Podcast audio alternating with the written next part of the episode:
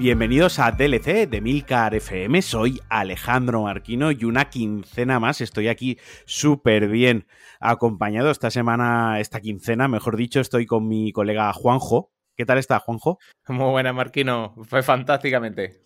Ya te he robado otro ratito porque, a ver, Juanjo es ingeniero informático, es programador desde hace muchísimo tiempo y la semana pasada grabamos un podcast juntos sobre programación y hablando un poquito de, de bueno, las conversaciones entre colegas a lo que te llevan, pues me salió a coalición el tema de los speedruns, de los glitches, de las producciones de videojuegos. Y dije, espera, espera, espera, esto tenemos que cortarlo aquí y esto lo tenemos que grabar para, para DLC porque me parece un tema interesantísimo, ¿no? Pero lo primero de todo lo primero de todo, y ya que no lo hablamos el otro día y no hemos tenido oportunidad de, hablarlo, las cartas sobre la mesa, te voy a pedir que me cuentes varias cositas, empezando por a qué estás jugando en esto, no en estos momentos, en estos momentos espero que estés grabando conmigo. Eh, sí, sí, estaría feo, estaría feo con el mando por ahí abajo. Eh, pero ¿a qué estás jugando últimamente estas semanas? ¿A qué le estás dando? Pues mira, a ver, yo soy, pues para que conozcas un poco mis gustos, yo soy un súper fan de los JRPG siempre, de toda la vida. Eh, entonces soy uno de esos que se quedó despierto hace nada para, para, ver la confe sobre Final Fantasy y eh, para, para, ver, para ver Final Fantasy, el Rebirth y los mm, en fin, y, los Nomura Names estos que, están, que, van colocando por ahí. Y, pero ahora mismo, sin embargo, eh, estaba probando con él eh, uno de los que tenía pendientes, porque tenía ahí una caja, tengo una caja de pendientes impresionante de, juegos pendientes, es con el Forbidden West. Estoy ahora con el Horizon, con Horizon Forbidden West. Tío, a, mí se me ha hecho bola, tío. Sí, ¿o qué? Pues yo, pues yo, estoy Justo yo estoy justo arrancándolo, estoy justo arrancándolo. la verdad es que el primero me gustó mucho, el, el, el Zero Down pero lo jugué tardísimo. Es uno de esos juegos que lo tenía por ahí. Digo, bueno, ya lo jugaré, se me... Eh, yo para, lo, para los mundos abiertos, los mundos abiertos siempre necesitan su tiempo, necesitan, que además, A mí, a mí se me ha hecho algo de bola, tengo que decir, el, se me hace un poco de bola el tema de, cierta parte del combate, ¿no? Pero en, Forbidden West, por ejemplo, explorar el mapa es una delicia, o sea, es impresionante eh, lo bien que se ve, lo bien que se mueve, la dirección artística, o sea, eso es innegable. Está muy, está súper bien optimizado. Además, yo, eh, por ejemplo, venía de mm, yo ya te digo, yo no, no es que sea un súper fan mm, de, los mundos abiertos, pero cuando hay alguno que, mm, alguna franquicia que me gusta, me, la bebo. Me la bebo. Por ejemplo, me pasó, por ejemplo, con el. Mm, ya también de hace un tiempecito, pero me gustó mucho con el Ghost of Tsushima. Que, ah, mira. que, me, gustó bastante. Y, fue un poco el que me, el que me reconcilió un poquito con, lo, con, con el género, ¿no? Sí, porque, porque venía de, eh, eh, bueno, seguro que lo. Es decir, el, venía un poquito del estropicio. No estropicio, pero de lo que viene haciendo Ubisoft con los Assassins, de mm, eh, mapas supercargados, de elementos, de misiones intrascendentes una detrás de otra y venía un poco cansado del género. Lo, tenía en el, Pero los últimos Assassins que jugaste, ¿cuáles fueron?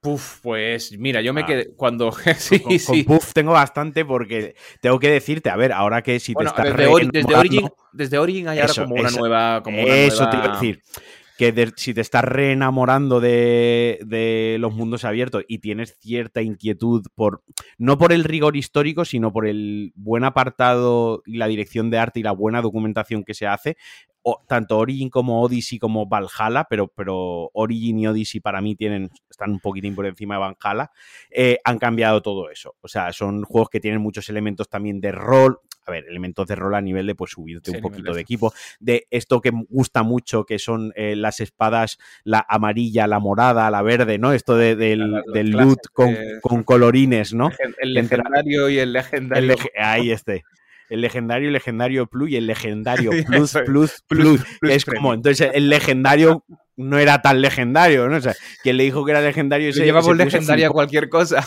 claro, llamaba legendario a cualquier cosa. Pues yo te lo recomiendo, tío. Pero sí que es verdad que, que algo que hace muy bien Horizon eh, Forbidden West y Ghost of Tsushima. Ghost of Tsushima tengo que decir que me lo para, porque esto no lo comento en este podcast, lo comento en otro. Aprovechando el PlayStation Plus Extra que va incluida la versión Directo Cuts del Ghost of Tsushima en PlayStation 5, lo, lo descargué porque en su día Yo lo abandoné, eh, si te lo has pasado, la isla tiene como tres zonas, ¿no? Muy diferenciadas. lo tengo platinado. Lo tienes platinado. Yo lo abandoné en la segunda isla. Lo abandoné en la segunda isla porque yo tuve un problema con ese juego, que es la progresión del personaje. Si en el primer trocito de la isla te hacías todos los campamentos, te mirabas a todos los generales, seguías a todos los zorros, te sentabas en todos los onsens, cuando llegabas al segundo tramo del juego, digamos, el segundo acto de los tres actos que tiene, y ahí llevabas todo el, el, samurái. Eh, ahora no me acuerdo cómo se llama, Jinjo o Yuti o, o, eh, o sashimi. Bueno, sí, Jin Sakai, exacto. Pero sashimi me gusta más.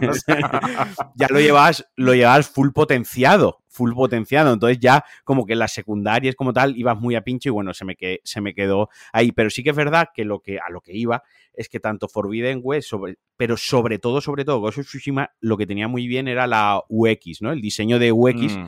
de cómo el viento te indicaba, no había minimapa, el viento te indicaba tu objetivo cuando entrabas a cuando entrabas al mapa, que suele ser lo que agobia mucho, cuando decías zoom out, solo te dejaba la misión principal y el castillo principal y cuando hacías zoom in ya te enseñaba ciertas cosas y cuando ya hacías el zoom, el tercer grado de zoom, ya te enseñaba los pormenores del mapa, ¿no? Como que y eso también lo hace muy bien Forbidden West. Cuando amplías mucho el mapa, limpia mucho. Cuando te acercas es más concreto. Y cuando estás jugando no hay demasiado icono por ahí flotando. Creo que es un trabajo y un avance que se ha hecho en los últimos años en los, en los como que eso que tú decías, el síndrome Ubisoft de los Far Cry y de los Assassin's Creed, ¿no? Que al final muchos usuarios, la, la, user experience, se quejaban de que había demasiados iconos, se hizo meme y tal, y han empezó a trabajar, aparte, que sea interesante en las misiones secundarias, el mundo abierto, que no te agobie. Sí, e, es una escuela distinta. Antes, eh, digamos que dentro de la UI lo que se buscaba era como decir, hey, mira todo lo que tengo, mira todo lo que puedes hacer, mira todo lo que hay. Es como, te mira, mira, mira, mira, mira, y, y, ahora la filosofía es totalmente distinta, yo creo que, y, y que para bien, que dentro del, del desarrollo, sobre todo del desarrollo de interfaces, ahora se, se, tiende hacia algo más limpio, hacia no sobrecargar no solo los mapas, sino eso, como tú bien decías, la, la, la, interfaz de usuario en general. Y eso es a mí algo que me encanta porque el, eh, cuando, está, cuando tiene sobre todo una buena dirección de fotografía el juego, cuando tiene una buena dirección artística, tiene, em, por ejemplo, como, como ocurre en el Ghost of Tsushima, que si te fijas, no tiene ni siquiera, es decir, eh, por el, el tiempo incluso, es decir, el día, la noche, si te fijas son, son slots, es decir, no... Sí, sí, sí. Eh, hace una transición de uno a otro rápido para tenerte siempre esa dirección artística muy marcada y saber que... Precede, o sea, eh, prevalece la dirección artística a, ciertas decisiones como a lo mejor el ciclo día y noche, eh, que esa transición del, del crepúsculo o del, o del atardecer en la vida real o en otros juegos sería un poco más prolongada, pero aquí hacen un, pasan rápidamente porque lo que quieren es que siga siendo bonito, bonito, eh, así, que sea bonito todo el rato. O sea, además, ese, punto, ese punto a mí me gusta, creo que es una decisión acertada. Es decir, no me importa, a, mí cuando juego, evidentemente que tengo un ciclo, el ciclo de día y noche sí, pero no me importa tanto saber que son las 12.23 del día como saber que bueno, que estoy en el mediodía y ya está. Entonces me, me vale. Y hasta aquí luego uno de los que tengo pendientes ahí que que es el siguiente en cuando termine Horizon, es eh, Elden Ring. ese es el que tengo, le tengo muchísimas ganas. Me gusta que hables de, de, Tengo cosas en el cajón pendientes, ¿no? Y has nombrado de cosas en el cajón pendiente un juego que se lanzó en febrero. Sí, sí, sí, sí, sí. Al, ritmo, o sea, esto ya me pone un poco a tu nivel de, de, las horas que le inviertes a jugar, porque, por ejemplo, hay gente que en su cajón tiene juegos de hace cuatro años y para ti tu cajón es un juego de hace tres meses, que como al ritmo en el que va la industria mm, es un juego, podemos entenderlo como como nuevo, ¿no? Es como tampoco tienes tantos juegos, le mete bastantes horas, que tampoco tienes tantos juegos pendientes. Siempre, eh, yo soy de los que no le importa sacrificar algo de sueño por, por, poder despejar la mente un rato. Pues ojo con el Den Ring, yo le metí 150 horas en el primer run, o sea, no me parece un juego de 10, pero sí que me parece un juego de los mejores que hemos tenido en los últimos 10 años. Te voy a comentar que has hablado de Final Fantasy, lo voy a comentar para, para quien no lo haya escuchado nunca. Está, a, mí me amenazaron de muerte por Twitter por meterme con Final Fantasy, pero es la única vez que me han amenazado en serio, enfadado alguien del mundo de los un oyente, ¿no? De, un aficionado a los videojuegos. Sí, porque yo tengo el meme que yo me meto mucho con, Final Fantasy, porque a mí no me gustan. Eh, y, con los, aficionados. O sea, yo, yo me meto mucho con la gente que le gusta Kingdom Hearts y Final Fantasy, ¿no? Pero me meto todo en plan broma, coño, que cada uno. lo bonito de los videojuegos es que cada uno juegue, bueno, ahí... lo que quiera, independientemente de si te lleva a pegar catanazo a tus padres, pero cada uno, oye, que se divierta como, como quiera. Hay un meme, hay un meme de eso que dice que, que, que, que dice que, oye, esta gente se está peleando, como los, como los fans de, ¿cómo era? Era algo así como, como los fans de Dragon Quest y los de Final Fantasy. Sí. Los de, no, y no me acuerdo qué otra saga y Final Fantasy. Y como los de Final Fantasy y otros fans de Final Fantasy.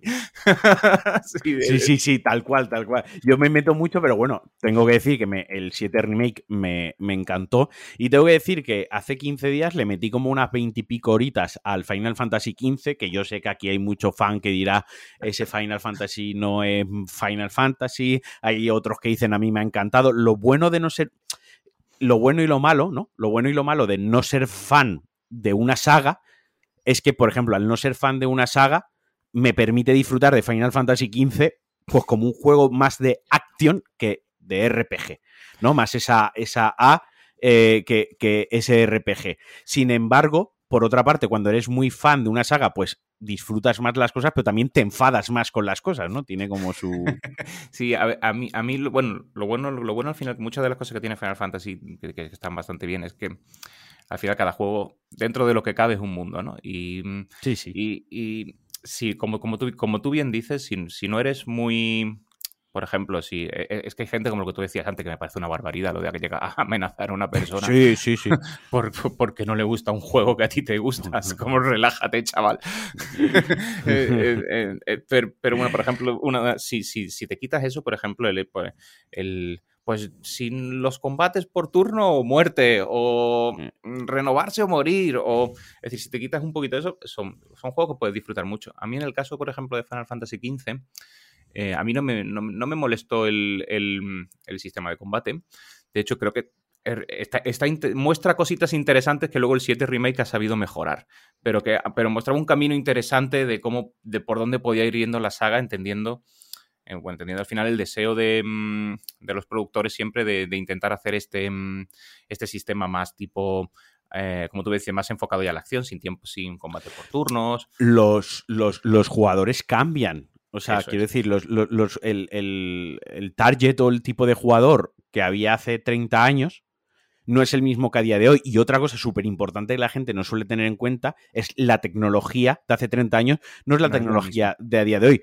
Ese, ese rol, esos juegos de acción por turnos, venían dados por dos cosas. Una cosa era la herencia del rol clásico. Lógicamente, cuando tú vas a copiar, no, pero cuando vas a llevar un videojuego, o sea, cuando adaptas un nuevo medio, existe un nuevo medio, al final es como el cine, ¿no? El cine se ha reflejado mucho en la literatura cuando, cuando nació. Los videojuegos al final, cuando nacieron, se tuvieron que mirar mucho los juegos de mesa, los juegos de recreativa, pero no de recreativa de maquinita de 5, de 25 pesetas, sino pues el, el, el, hockey este con aire, el, el, pinball, este tipo de cosas, ¿no? Tuvieron que mirarse un poco en eso para empezar a crear géneros y crear videojuegos. Y de aquí viene pues el tema del rol y, y, y por turnos, dos cosas, el mirar el, rol clásico y segundo, una limitación técnica. Obviamente hace 30 años no se podía tener un sistema de combate como tiene Final Fantasy XV que tiene un botón para esquivar, otro aguanta si hace ataque pero con mm, el stick si le das hacia arriba un tipo de ataque, hacia abajo otro, y luego llamas un compañero y una cinemática guapísima para meterle a un elefante un espadazo, que dices, bueno, pues tampoco hacía falta fliparse tanto con el bicho este. A lo mejor,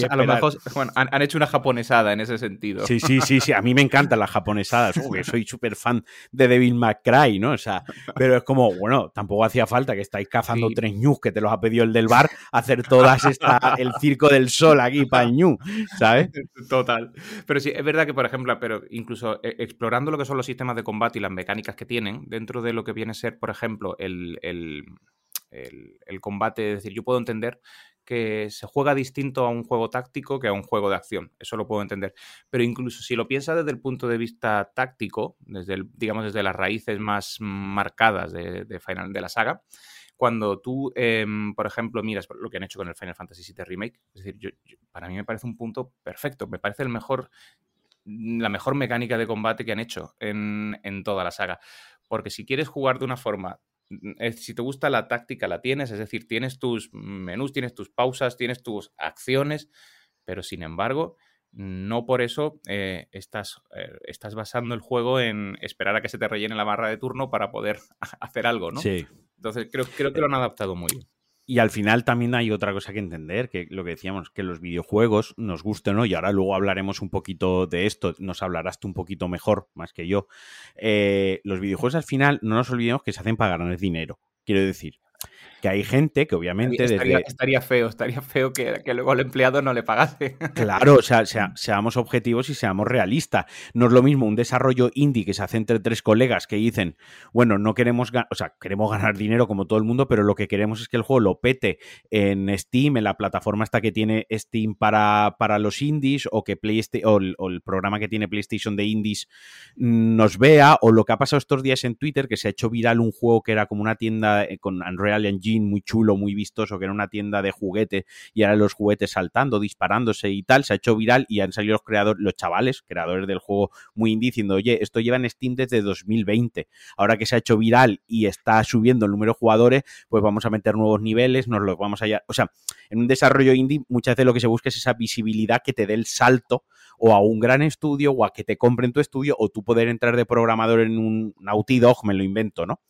Pero cuando ya llegamos a, Square Enix, llegamos a Rockstar, llegamos a Ubisoft, eh, está muy bien y sí que hay parte de, autor en, algunas de sus obras, eso se ve con Front Software, hay Miyazaki, es una obra de autor, o Death Stranding, o los, o los Metal Gear con Kojima, pero al final ahí hay detrás unos accionistas, hay una junta de accionistas, gente que los videojuegos le importan más poco que, que, que, más. Quiero decir, gente que sale de esa junta de accionistas sobre una inversión en una empresa de videojuegos y se va a una joint venture de, eh, de edificios y de bloques de oficina y luego se va a una reunión de Sony Music porque también es accionista en Sony Music. Es decir, claro.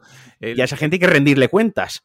Claro, el, aquí, bueno, eh, con las grandes producciones, en el caso, de, por ejemplo, con lo, con lo, que ocurre con los AAA, pasa un poquito lo mismo que, con el cine. Es decir, mientras, mientras más dinero inviertas, más dinero necesitas recuperar para al menos no perder dentro de la inversión. Y luego también tienes una expectativa sobre, ese, sobre el rendimiento de, mm, digamos, de esa inversión que se ha generado, que se ha realizado. Entonces, claro, si inviertes más, necesitas un público objetivo mayor a mayor público objetivo que necesitas, necesitas limar muchas más aristas, muchas cositas que, podían ser interesantes o que podrían, digamos, dar algo de personal, más de más fuerza personal, más personalidad o más autor, como tú decías, o explorar mecánicas que pueden ser arriesgadas. Todas esas aristas las tienes que limar porque para que tu juego sea rentable tiene que llegar a un público objetivo masivo, pero masivo, claro, sí, sí para, rentarlo. Entonces, claro, al final tienes que quitar todas esas aristas y al final te suelen quedar juegos que suelen estar muy en normas generales, es decir, digamos, si, cogemos, digamos, el molde con el que, con el que se hacen, suelen ser mecánicas que están muy testadas, que se sabe que se gustan, pero eh, es difícil que tiendan a sorprender más allá de pues algún apartado en concreto, alguna técnica en concreto, alguna parte del guion que pueda ser interesante, pero salvo eso, Em, suelen ser juegos que están bastante limados. De hecho, yo me acuerdo cuando, cuando yo estudiaba, yo, estudiaba videojuegos también, me, uf, hace... No sé, soy muy viejo. Entonces, Hombre, si eres fan de Final Fantasy, eh, tienes tus años. soy, eh, soy, muy viejo, pero yo me acuerdo cuando lo estudiaba y una de las cosas que nos decían y, que fue una de, una de las cosas que me llamaba mucho la atención. Claro, estamos hablando ahora mismo estamos hablando de que eh, era la época en la que estaría, estábamos pues lanzando, estaba saliendo PlayStation, PlayStation 1, PlayStation 2, es decir, naciendo Xbox, por ahí los, mis primeros acercamientos hacia, hacia la formación de videojuegos y una de las cosas que te decían era que los gameplays eran los que eran y, te tenías que adaptar porque si, no te, porque si no te adaptabas lo más probable es que te pegases un piñazo, ¿no? Y, y me llamó mucho la atención, me digo, pero ¿cómo van a ser las mecánicas estas y, es cierto, si, miras el, un poco la evolución de, incluso la evolución del, juego dentro de ya de normalmente cuando hubo, cuando salió la parte del 3D y entramos en los 32 bits y dejamos un poco lo de los 16 bits atrás y, y demás, sí que hubo cierta como regeneración de, alguno, de alguna parte de los géneros, y, pero si te fijas suele ser muy continuista. Ahora, desde 2008, con concreto, desde que salieron las plataformas tipo Steam, tipo eh, incluso la, explosión de los, de los, móviles, de los mercados móviles, todo esto, que ayudaron a que, oye, ahora sí eres un, si sois cuatro chavales, ahora sí podéis hacer un juego y que lo juegue la gente, porque no necesitáis acceder a un publisher que se gaste dinero en hacer impresión de... Te, puedes autopublicar tú en la App Store a poco que te muevas un poquito. Eso es. Entonces, desde entonces, pues ya vino, digamos, esta nueva ola de indies de que al final pues, mm, son súper útiles en la industria. Es decir, y no solo para dentro de la propia creación del indie, sino también para empujar los gameplay, las mecánicas de juego, también hacia, hacia nuevos horizontes, hacia sitios distintos, porque son los que tienen capacidad para arriesgarse. Porque son los que, exacto, son los que tienen libertad creativa. Quiero decir, yo estoy pensando en Undertale, ¿no? Undertale es un juego que, que hizo una, una sola persona. Eh, una sola persona no tiene un director creativo, el director creativo es él, no tiene un director financiero, el director financiero es lo que tenga en el bolsillo y lo bien que le apetezca comer ese mes, ¿no? Eh, claro, es, verdad. Me, gusta, me gusta. pero pues sí, pero totalmente. Pero es así, entonces, y Undertale es una joya, es una, un diamante en bruto de un género dentro de un género que, va más allá y que toca ciertas cosas y del que luego han habido juegos muy grandes y compañías muy grandes que han tomado inspiración, pero si no fuese por ese género indie y sobre todo por esa oportunidad de darse a conocer, ya no solo tú hablabas de 2008 de plataformas como Steam, donde te puedes autopublicar, ¿no? Y ahora tienes lo de los early access, lo de las valoraciones, la App Store. Ya te digo, ahora ya con, con, con Twitch y YouTube, quiero decir, tú, yo hago mi juego indie, yo tengo un amigo que no hace falta que tenga 27.000 suscriptores o 270.000 suscriptores, con que lo vean 60 personas. Yo le doy mi juego indie, digo, toma, juégatelo una noche, tío. Y como a esas 60 personas le hagan clic, ya son 60 personas que lo van a jugar, que a la vez lo van a... Y, y, a, lo a lo mejor, no quiere decir que funcione así, pero a lo mejor se viraliza y en un golpe de suerte, pues el juego no me da dinero, pero lo que yo comentaba, me dicen, pues de un estudio te llaman, te hacen, vente a trabajar o, te lo compra Sony y te dice, vale, pues esto ahora le vamos a dar una vuelta y ahora vamos a poner gente, dinero, presupuesto y tiempo y esto lo vamos a elevar al, doble A, digamos, no al triple A, pero también a simplemente.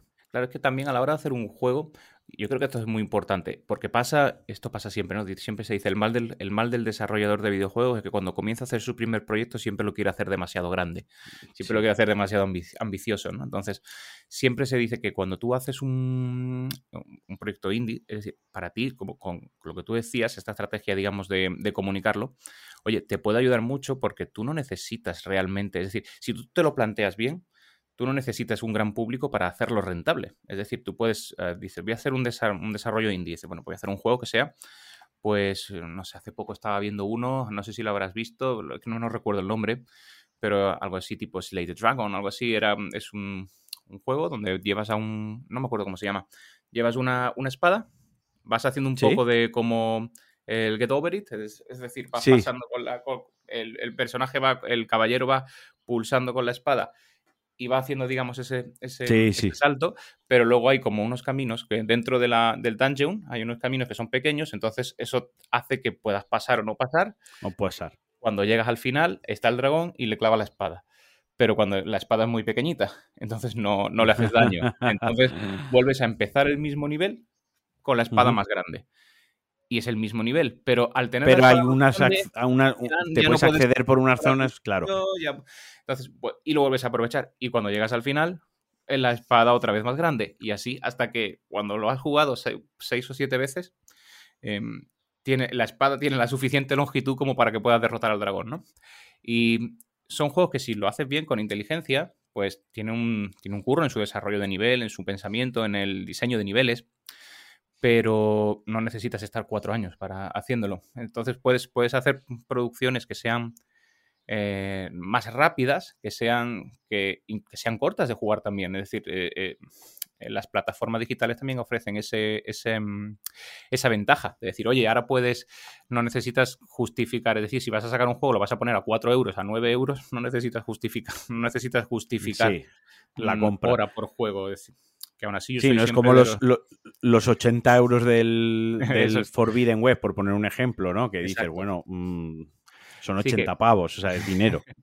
Eso es, que pues, pues- un, po- un poco así, si, lo plan- si, si se plantea bien, de hecho hay un, todo un sector bastante interesante de desarrolladores indie que se basan, es, basan su negocio en eso, es decir, voy a sacar producciones pequeñitas, esta es la pro- una producción que voy a tardar 3, 4 meses eh, en hacerlo, un juego modesto, pero con una eh, que gira en torno a una idea original o en torno a un, em, en- torno a un diseño interesante que luego tiene una duración cortita y que no necesito que luego que sea un, un mega hit, sino simplemente necesito eso, pues que mis eh, 50, 60 eh, personas a las, que voy a, las que voy a llegar y que sé que me, que me van a hacer el favor de jugarlo, pues que, que les guste Así- y, a, na- y a nada que, que, lo, que lo propaguen un poquito ya, ya empieza a ser rentable. Ya, ya, ya lo Así menos ya no pierdo. empezó, así empezó antes de, para mi gusto, ya empezar a perderse un poquito, pero lógico, porque ha crecido mucho, Devolver Digital, Devolver al, fin- Bueno. al, al principio, Devolver, a ver, donde, donde ya explotó Devolver, ¿no? El antes y el después lo marcó con Hotline Miami y tuvieron un ojo buenísimo, y es lo que tú dices. Hotline Miami es un juego en pixel art, es decir, que la parte gráfica del motor gráfico es la parte más, más sencilla, es casi más el tiempo del diseñador o del artista visual de hacer el pixel art que sea a la vez de bonito, tenga personalidad y que además transmita lo que quiere transmitir. Que si le has abierto la cabeza a uno con una sartén, pues que transmita que la cabeza está abierta con sangre y eso con píxeles. mm, Hay más trabajo ahí que luego realmente de motor gráfico y de pulir gráficamente. Luego tuvieron un- una idea de juego muy, muy old school muy clásica, un juego de perspectiva totalmente cenital donde tu personaje avanza delante y atrás, izquierda, derecha, puede disparar en varias, eh, en varias direcciones, puede lanzar objetos o usarlos cuerpo a cuerpo. Y al final todo se fundamentaba en un diseño de nivel que te lo tenías que, a base de repetir, de aprender. Era como un puzzle, ¿no? Casi un puzzle de primero mato a este, con, este, con su arma se la lanzo al otro, me meto a esta habitación hasta que sale este, a este le zurro, viene el perro, ¿no? Era también muy old school, una idea muy, muy sencilla, Sí. con una buena música, una mucha personalidad, tuvieron el ojo, apostaron por eso y ahí es donde ya lo, lo petó. A mí, a mí, me, re- me, me gusta la, la filosofía que tiene, por ejemplo, Hotline Miami, que es la de, oye, es como decir, voy a coger el, el- lo, que, lo, que con- lo que nosotros consideraríamos una hamburguesa, ¿no? Es decir, que Sí. una comida rápida, que es decir, los juegos Flash. Voy a cogerte la página de juegos Flash de principios de los 2000, voy a cogerte una mecánica de juego similar, pero te la voy a cocinar en premium. Te la voy a cocinar Sí. modo, modo chef, modo chef autor. Te lo voy a te voy a poner, eh, no, no, no, no, lo voy a hacer cutre, voy a llevar este gameplay de un juego Flash, que porque gameplays así similares había en, pues eso, en las páginas Sí, web, sí, esto a de, de- Porque es de- una cosa muy. eh, Al final, la, la natura- el, el core del juego es muy sencillo, en realidad, no tiene un- es. y, mucha a base, y a base de añadirle cuatro o cinco mm, cositas muy interesantes, como por ejemplo un diseño de nivel espectacularmente bien pensado, el One Hit Down, el que es el, Ujú. el- el una vida y, y- y muer- es un golpe y muerto, y jugar en torno a eso, explorarlo en torno a eso y luego envolverlo bien, también es cierto lo que estábamos hablando con, Devol- con Devolver, que ahora es, es totalmente distinto. Es decir, ahora Devolver, pues, o sea, y me parece muy bien, yo creo que la industria necesitaba un, un Devolver, es decir, un publisher que se posicione para sacar proyectos diferentes, proyectos distintos, proyectos con una con mecánicas muy particulares y que haga un poquito también de mm, em, que, que- porque Devolver ahora mismo sí que tiene grandes presupuestos para, mm, Sí, ahora sí, ahora ya en los últimos ocho años ha cambiado muchísimo. para darle visibilidad a, ese- a este tipo de juegos. Recuerdo el E3, el E3 2016, la cutrada que hizo Devolver Digital, que el, o sea, poner un stand, o sea, entrar al E3 es muy caro. Mm. El E3 es muy caro en general. Tener un stand dentro del E3 es carísimo. Lo que hicieron es que se fueron al parking, fuera, a la explanada y montaron una carpa. Entiendo Sí, su hicieron punto una, de... una, una, una contraprogramación. Es, Claro, entiendo el punto de. A mí, a mí me pareció. Me pareció feo en general, ¿no? Porque al final Quiero decir, eh, seguramente dentro del, E- de la, del E3 del pabellón había de eh, publishers más pequeñitos que Devolver en ese momento que probablemente con mucho esfuerzo se habían pagado el stand eh, al lado del entre el cuarto de baño y el extintor, entre, entre esas dos cosas se habían puesto ellos, ¿vale? Para que nos hagamos una idea. Eh, y estos se habían puesto fuera y encima en plan de, wow, vamos contra corriente, igual que nuestros juegos, ¿no? Que, que son para otro público, que publicamos lo que nadie quiere publicar, pues nosotros aquí fuera somos indie hasta para esto. Bueno, vale, sí, o sea, la parte de la comunicación la entiendo, la parte de ahorrarte de las perras, esa es la que más entiendo, lógicamente, pero sí que es verdad que es un poco macarrada y un poco gamberrada de seguro Juegan a que eso, dentro hay gente, seguro que había gente que estaba ahí al lado de las camisetas de los otakus, que es donde peor huele, yo qué sé.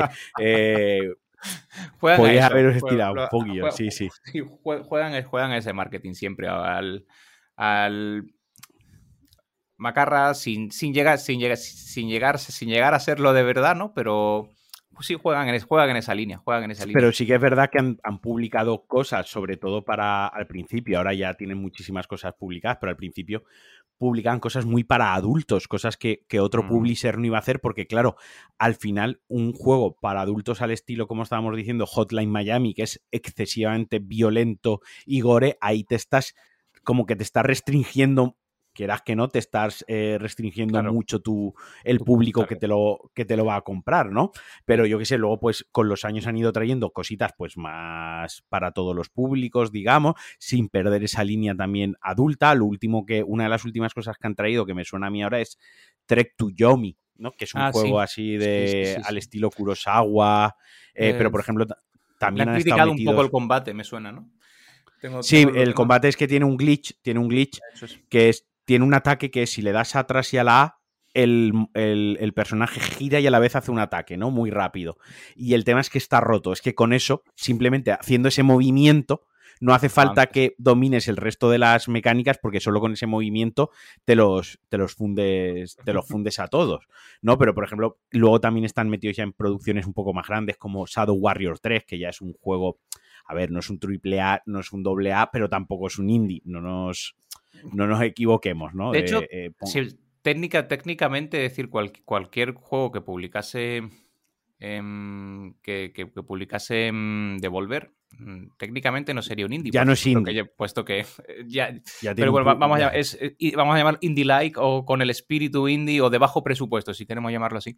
Pero ya tiene un publisher detrás, que es Devolver, y Devolver tiene capacidad de... tiene pegada. Tiene, es decir, no, Sí. No, no, no es. Yo, yo siempre considero un indie no. mm, eh, evi- evi- es- le pasa como la música, ¿no? Es decir, aunque han generado al final, al final una categoría en sí. eh, mm, en el caso de la música, pues es mm, un popillonón. Lo siento, no, me, gusta, no me, gusta- mucho. Eh, pero en el, en el caso de, de la de, la, de los videojuegos al final son, sí que ha generado una, una categoría en sí, pero yo siempre lo voy a considerar como el que, oye, el que no tiene ningún publisher, no tiene nadie que le que le, que le haga, digamos, esa, esa campaña y se autopublica o se va directo a los mercados y a por ello. Estaba, estaba viendo un poco, eh, Devolver Digital tiene 100 103 juegos publicados. El primero fue Serious Sam 2. Uy, no. Eh, luego llegó el Serious, el Serious Sam Gold Edition, un remake, pero ya donde empezaron fue Hotline Miami, Shadow Warriors y Oli Oli. Oh, Oli Oli es Vaya tres, Oli Oli es un Casi- espectacular. con Hotline Miami y Oli Oli casi reviento la vida. Pero luego llegó un juego que eh, Gold- Gods Will Be Watching, que era un juego de Ah, pixel art conozco- también. Sí, lo- esos son españoles. Son españoles, correcto, Sí, es un juego español. Yo lo- los Luego- conocí, conocí a los, a, los, a los desarrolladores en la Madrid, eh, en una Madrid Games Week, no me acuerdo en cuál, tenían, como tú decías, en el stand que tú dices que está entre, pues eh, eh, ellos era una, era, había una asociación que se llamaba eh, Made in Spain o algo así, y era como que se habían un- juntado un montón de indies para poder entre poner un, un stand. Un stand, es que, es que vale pasta. Es que el stand del indie, el, el stand de las camisetas y las figuritas también, o sea, el precio es el espacio, Sí, lo estás sí. pagando. Y ya por ir muy rápido en lo que fueron los inicios de Devolver, para que la gente lo entienda y ya pasamos a otra cosa, Luego tuvieron The Talos, eh, The Talos Principal, que es un juego de puzzles muy chulos con tema de IA, ese ya era en 3D, ya tenía algo más de, presupuesto en, el apartado gráfico. Luego llegó Loli Oli 2, el Titan Soul, Nota Hero, Ronin y Donwell. Donwell, que era al principio un juego de móvil que, que era de Donwell, de descender precisamente, que ibas con unas botitas esquivando y tal y muy chulo. Y luego, pues ya, obviamente, lo que estamos diciendo, el juego empezó a crecer con Broforce, con Enter the Gungeon, que está gratis en el PlayStation Plus Extra, este quien lo, quien lo quiera probar, Ruiner, High Hell, el, yo qué sé, es que tienen ya pues muchos juegos de ese estilo, pero ya ves que van teniendo, que van teniendo dinerillo. Pero, volviendo a lo de la definición de juego indie, yo siempre me, me, me hace gracia tratarlo así. Kojima Production Kojima es indie ahora mismo porque se autofinancia él, eh, se hace toda la promo él, se lo produce todo él. Quiero decir, si nos vamos a lo que es la naturaleza de indie, que es independiente de no necesito a, nadie, ¿no? Eh, Kojima es indie, lo que pasa es que es indie millonario y sobre todo con, el mejor o con uno de los tres mejores apellidos que puedes tener en la o nombre eh, en, el, en, la industria de los videojuegos, que te abre todas las puertas. Pero indie, indie es. Kojima, una de, una de las cosas que hace muy bien y e, es, que es, está en, ese, en esa arista tan, tan bonita, tan, tan, necesaria en la industria, independientemente de que luego le puedan a uno gustar sus juegos o no. Pero está en esa arista de intentar avanzar en. de, de explorar, de hacer nuevas cosas. Mm con eh, juegos que pueden, que pueden que tienen la suerte de tener más presupuesto que, una producción pequeña. Yo siempre, yo siempre digo que Kojima es lo mismo que tú dices. Eh, yo soy, vamos, eh, de, la, de, la, de la religión de Kojima y de Miyazaki, entre ellos dos, vamos. Yo, si montase una secta cualquiera de los dos, me apuntaba. Que Kojima es necesario porque habrá juegos que no te gusten, pero la verdad es que hace cosas que nadie se atreve a hacer o que nadie quiere hacer o que nadie, o, más aún, que a nadie se le ha ocurrido hacer. Luego podrás decir, que Death Stranding es un simulador de globo. Bueno, pues si te quieres quedar con esa parte, es parte del juego, sí. O sea, estás haciendo regadero. No te puedo decir que no. Quiero decir, eh, atendiendo a la realidad, sí. Eh, que el juego va de eso, no. Y que él está haciendo ahí otras cosas diferentes que él tiene en la cabeza, sí. Y que otros juegos dentro de dos, tres, cuatro años se verán reflejadas de, hostia, pues esto mm, tiene inspiración de Death Stranding, igual que el, Demon Souls, From Software empezó haciendo muchos juegos, empezó haciendo software, luego hacía juegos, tal, lo petó con Demon Souls y creó un género, creó los Souls-like. ¿Cuántos juegos han venido después que ya no te digo se inspiran, copian la fórmula de pe a pa. O sea, y ya en 2D, en, cualquier, en, cualquier estilo visual. Además, en el caso de, en el caso de Demon Soul, también como como respuesta, también le pasa, le suele pasar mucho a la industria del videojuego. La saturación de géneros ah, luego provoca contrarrespuestas, ¿no? Yo recuerdo mm. que cuando salió Demon Souls, lo que ocurría es que había mucha queja de por qué los juegos eran tan fáciles. Siempre recuerdo que se decía, ¿no? Y ahora, pues, que por qué los shooters, pues no tengo vida y tengo mm. un, indicador que me retira un ratito y ya se me cura. Y, y había mucha queja sobre lo fácil que estaba siendo todo y recuerdo cuando salió Demon, Demon Soul fue como, no, no, espera. si, que querías un reto, toma, aquí lo tienes. Vamos a volver al, al, juego em, rudo. De hecho, yo cuento, conté en uno de los anteriores DLCs, hice antes de salir, antes de salir el Den Ring, pues tuve dos meses que solo hablaba de Front Software porque estoy chalado. Y en uno de ellos yo contaba el, el origen de dónde viene todo esto. Y cuando pusieron la versión ya casi final de Demon Souls a los directivos de Sony, cuando lo probaron, le dijeron a Miyazaki y a su equipo, le dijeron, este juego está roto. O sea, dijeron, el juego no va bien, no está roto, no puedo vencer a este enemigo, no puedo pasar del primer enemigo. Y le dijo, no, no, no, es que el juego es así. ¿Cómo, que esto no lo podemos vender? Esto es muy difícil, la gente no lo va a comprar. Y esto gráficamente, y ellos decían, no, es que el juego ya está acabado, prácticamente acabado, falta pulirlo y tal. Y Sony lo publicó porque, porque eso era de, el Demon Soul lo compró Sony, eso era un proyecto, un encargo de, de, Front de Sony para Front Software. Ya que habían pagado el juego, dijeron, bueno, pues vamos a publicarlo sin demasiada publicidad, sin demasiado tal, lo vamos a sacar porque, bueno, el juego ya está pagado, ya está hecho, ¿no? Y, luego mira a dónde, a dónde han llegado, pero en, el primer juego, la primera versión, los directivos dijeron, esto está roto porque no me puedo pasar al primer, al primer boss, al primer enemigo duro, ¿no? del juego. Pensar que el juego estaba roto. O sea, me, explota la cabeza, tío. Es, es eh, pero a mí, eh, ya, ya, te digo, además, es que era como una, mm, como unas respuestas que el mercado necesitaba también. Al final, cuando hay una tendencia a que todo sea demasiado fácil, pues ahora la tendencia contraria, ¿no?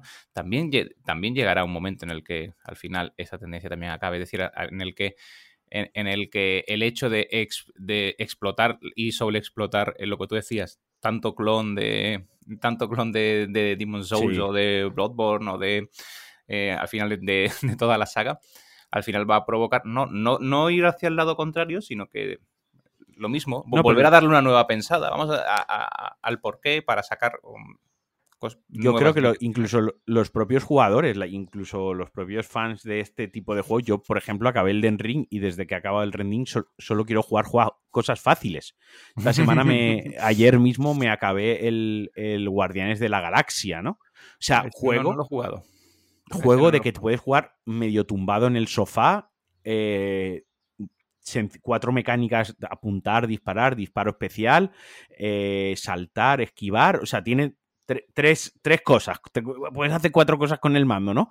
Muy espectacular, muy bonito, muy de, muy de plataformeo fácil, que pegas tres saltos y hay entre arena y arena de combate de los enemigos, pues hay cinco minutos de paseo, pues hablando los guardianes y ya está. Por eso te digo, es un juego muy de sofá recostado que no te no te vas a la cama estresado de como me pasaba en la época del Call of Duty Modern Warfare 2, que yo me iba a dormir soñando que le daba el R2 para devolver la granada, ¿no? De, lo, de lo estresante que era. Esto es todo lo, esto todo lo contrario. Un juego que, viniendo de Guardianes de la Galaxia, una IP más que conocida por todos, Marvel, por Square Enix, unos gráficos alucinantes, un juego que no va a tener secuela porque lo que no ha funcionado en ventas, lo que hablábamos. Al final, los juegos se hacen para ganar dinero y si no ganan dinero, no te hacen el segundo. yo creo que la yo creo Triste, pero cierto. Yo creo que además a Guardianes, en el caso, eh, en el caso de Guardianes, yo creo que también le ha pesado un poquito el, el Avengers anterior. que Sí, es correcto, que, salió pochísimo. Salió un poquito pocho y, y, y, al final ha, acabado pagando el pato. Sin embargo, la, por lo que he leído, no lo he jugado todavía a Guardianes, pero por lo que he leído, la crítica... Mm, eh, es decir, ha salido mucho mejor parado que Avengers. Es decir, no, no, eh, para mí es una grata sorpresa, ¿eh? Y creo que poco a poco va a ir remontando. Lo que pasa es que, claro, ya también es un poco, no sé si, si tiene ese afán que tiene Avengers de más enfoque de juego como no, no. Esto es una aventura, ya te digo, creo que han sido 11 horas, ruseándola un poquito, porque el juego juega, valga la redundancia, mucho con el hecho de que te pares a hablar con los otros guardianes, y a lo mejor es una conversación, un diálogo de un minuto y medio, claro, si hay 37 diálogos, por poner o 300 diálogos de, de un minuto, pues al final te estás metiendo dos horas de juego entre comillas ahí entre medias, ¿no? Eh, yo lo he ruseado un poquito en ese sentido, he ido un poco más a pincho porque tampoco quería estarme tres semanas con un juego, mi tiempo de juego es limitado y al final lo que me interesaba era el tema del combate y de ir avanzando, ¿no? Y es lo que te digo, es un juego de, ir del punto A al punto B, super old school también, una, una aventura de acción en tercera persona, sin elementos, o sea, que puedes mejorar, o sea, está el, el, juego está pensado de manera que el juego tiene 17 capítulos, rollo que en el capítulo 14 tú ya te has mejorado las pocas cosas que te puedes mejorar desde tu equipo, ya has mejorado todas las habilidades de todos los guardianes y ya no te tienes que preocupar de buscar componentes por el escenario para mejorar las pistolitas, ¿vale? Que además los componentes que buscas son dos, solo hay dos tipos de componentes. Es como muy facilote en ese sentido, es como que te lo está poniendo muy fácil al jugador, te está diciendo, puedes mejorar las pistolas, pero para mejorar las pistolas tampoco vas a tener que jugar 30 horas. Mira, consígueme 6 de esto y 6 de esto, que te los vas a encontrar simplemente andando en recto. Y si no, hay algunos que están escondidos y si las pistolas no las mejoras en el capítulo 3, al final en el capítulo 6 acabas con las pistolas mejoradas. ¿vale? La única diferencia de explorar más o menos es lo rápido que te mejoras, pero acabas el juego con, con todo desbloqueado, prácticamente el juego quiere que acabes el juego con todo desbloqueado. ¿no? Y se agradecen también juegos así, por lo que estábamos hablando ahora de la saturación de los juegos complicados o de los juegos que tienen mucho texto en pantalla, ¿no? Que, a veces están guay, pero también hay veces que a mí, pues eso, me pongo a jugar, tío, y no me apetece honestamente estar ahora un menú que me sale y tiene un texto así de grande que es como, tronco, llevo todo el día leyendo documentación en inglés de Python, por poner un ejemplo, y ahora me pongo a jugar media hora y me pones otro tocho así de grande que tengo que leer y me lo tengo que estudiar y me lo tengo que aprender. Pues mira, lo, siento, pero no. Mm, yo eso sí es una crítica que tengo a, los juegos de, de digamos, de, de From de, sí, todos los, todos los eh, Bloodborne y... Soul Likes, sí. Son los Soul Likes en general, eso es. Que mm, eh, creo que hacen muy buen trabajo a la hora de hacer construcción de lore. Es decir, hacen una construcción de lore muy interesante, muy bien hecha. Em, pero el, textote en pantalla siempre, yo creo que es algo a lo que hay que darle una vuelta. Es decir, puedes. En Front Software, precisamente, hay una cosa que sí que me gusta, que es que si quieres, o sea, cuando coges algo, si quieres te vas tú y lo lees. O sea, exacto. Mm. La diferencia donde veo yo y donde lo hace muy bien es que eso lo hace el jugador de manera activa. Tú eres el que tienes que ir a leer lo de la espada. Eh, obviamente hay muchas cosas que leer porque es un juego de rol, un RPG, y obviamente pues está con lo que escala el arma, el daño elemental, eh, las defensas, pero bueno, como todo RPG es la, es la puta gracia, son los numeritos, ¿no? Pero luego lo de la descripción del arma y todas esas cosas es algo que si quieres le das al cuadrado y entras.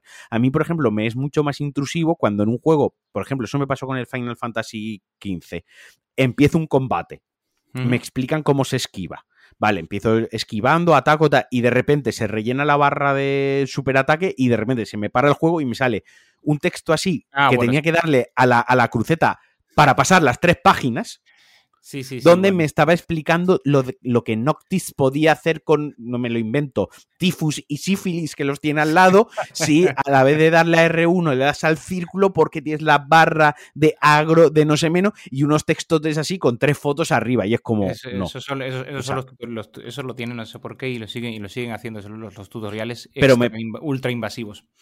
Y me, me, pasa lo mismo con los juegos de gestión. Me encantan los juegos de gestión, tío. O sea, al Jurassic World me pegué una enzarpada las navidades pasadas, eh, que, casi me... No, las navidades pasadas, no, las anteriores, casi me muero. Y hace como un mes al Jurassic World 2 lo mismo, me pegué un fin de semana una enzarpada de la hostia.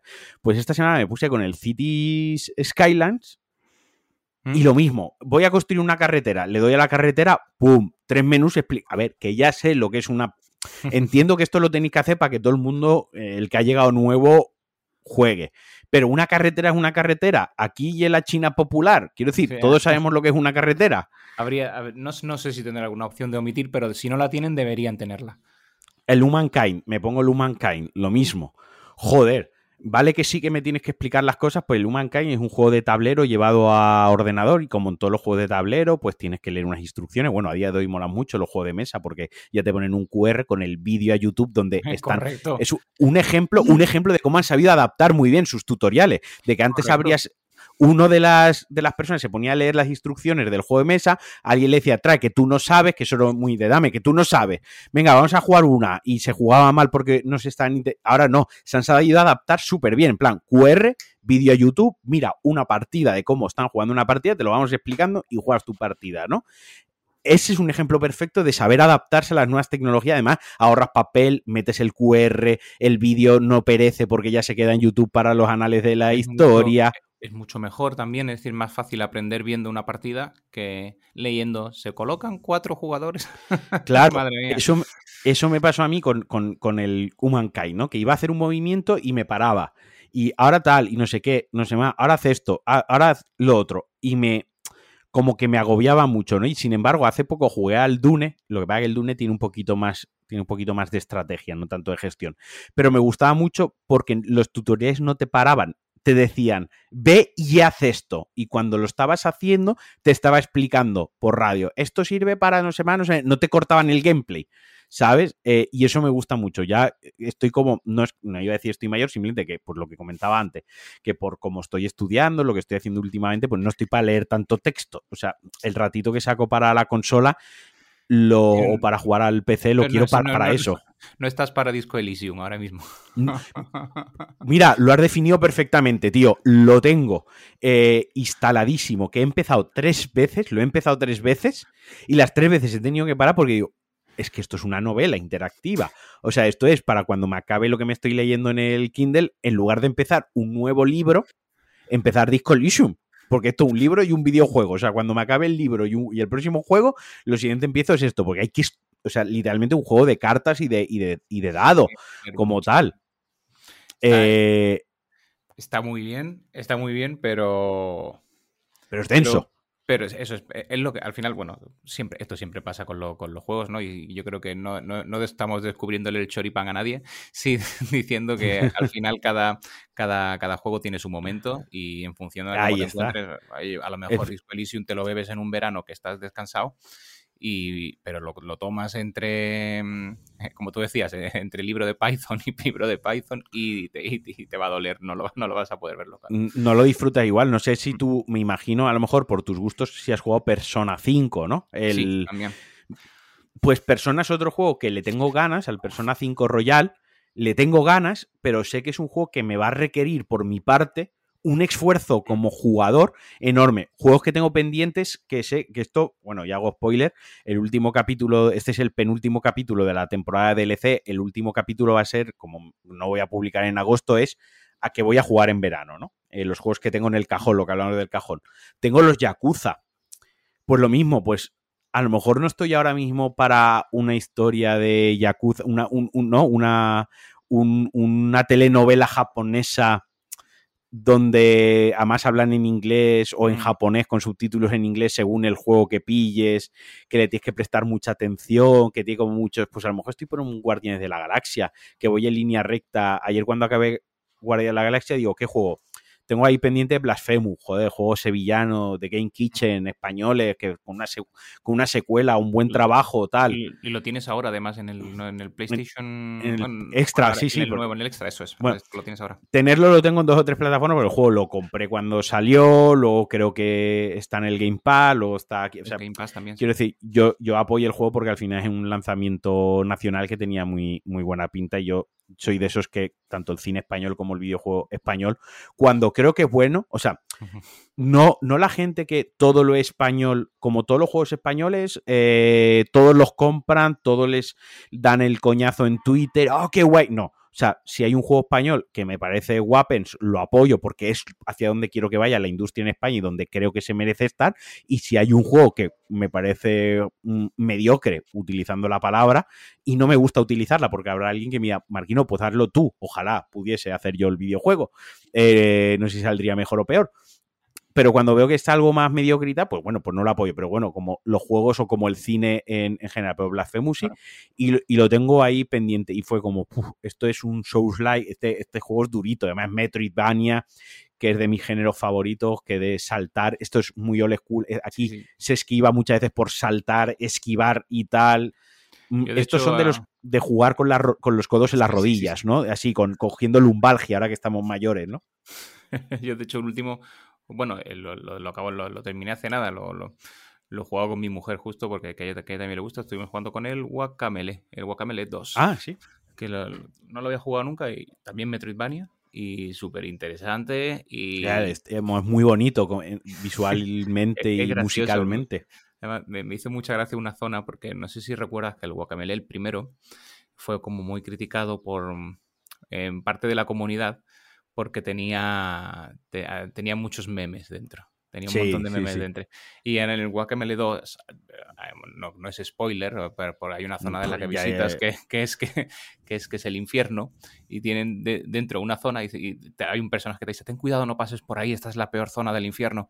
Y lo que han hecho es que cuando pasas, entras en, en la zona y hay un montón de NPCs que te van diciendo los twitters, que les, los tweets que les dieron a ellos, diciendo, Guacamele está bien, no hay, pero no, no puedo quitar los, los memes tanto meme me está agobiando, vaya mierda.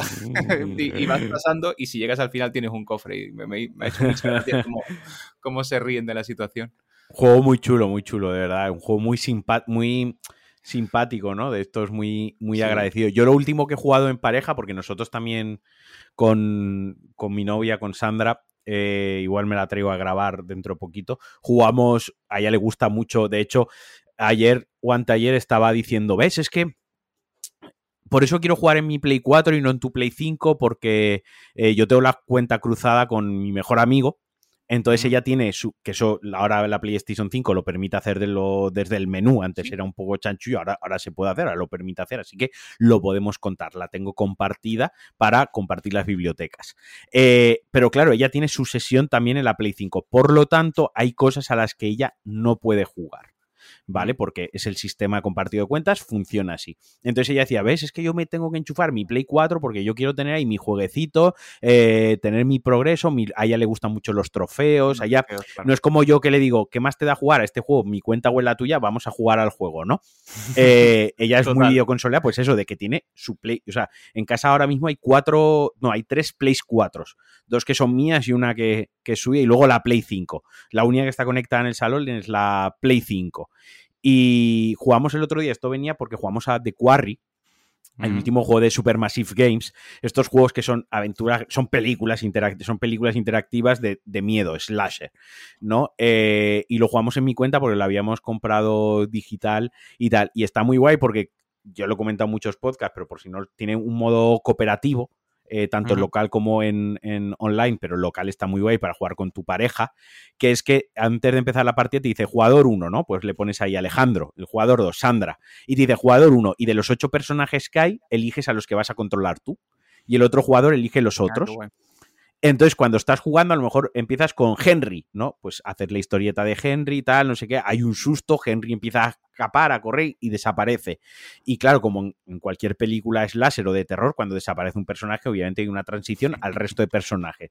Pues a lo mejor el segundo personaje es Susan y te pone, pasa el mando a Sandra. Entonces le pasas el mando y ella toma sus propias decisiones y al final es, al final del juego, ver a cuál de los dos, porque puedes llegar con todos vivos o con todos muertos, ¿no? muertos pues ver a cuál de los dos se nos, ha, se nos ha muerto más, a ver las decisiones que toma ella, cómo afectan a mis personajes y tal.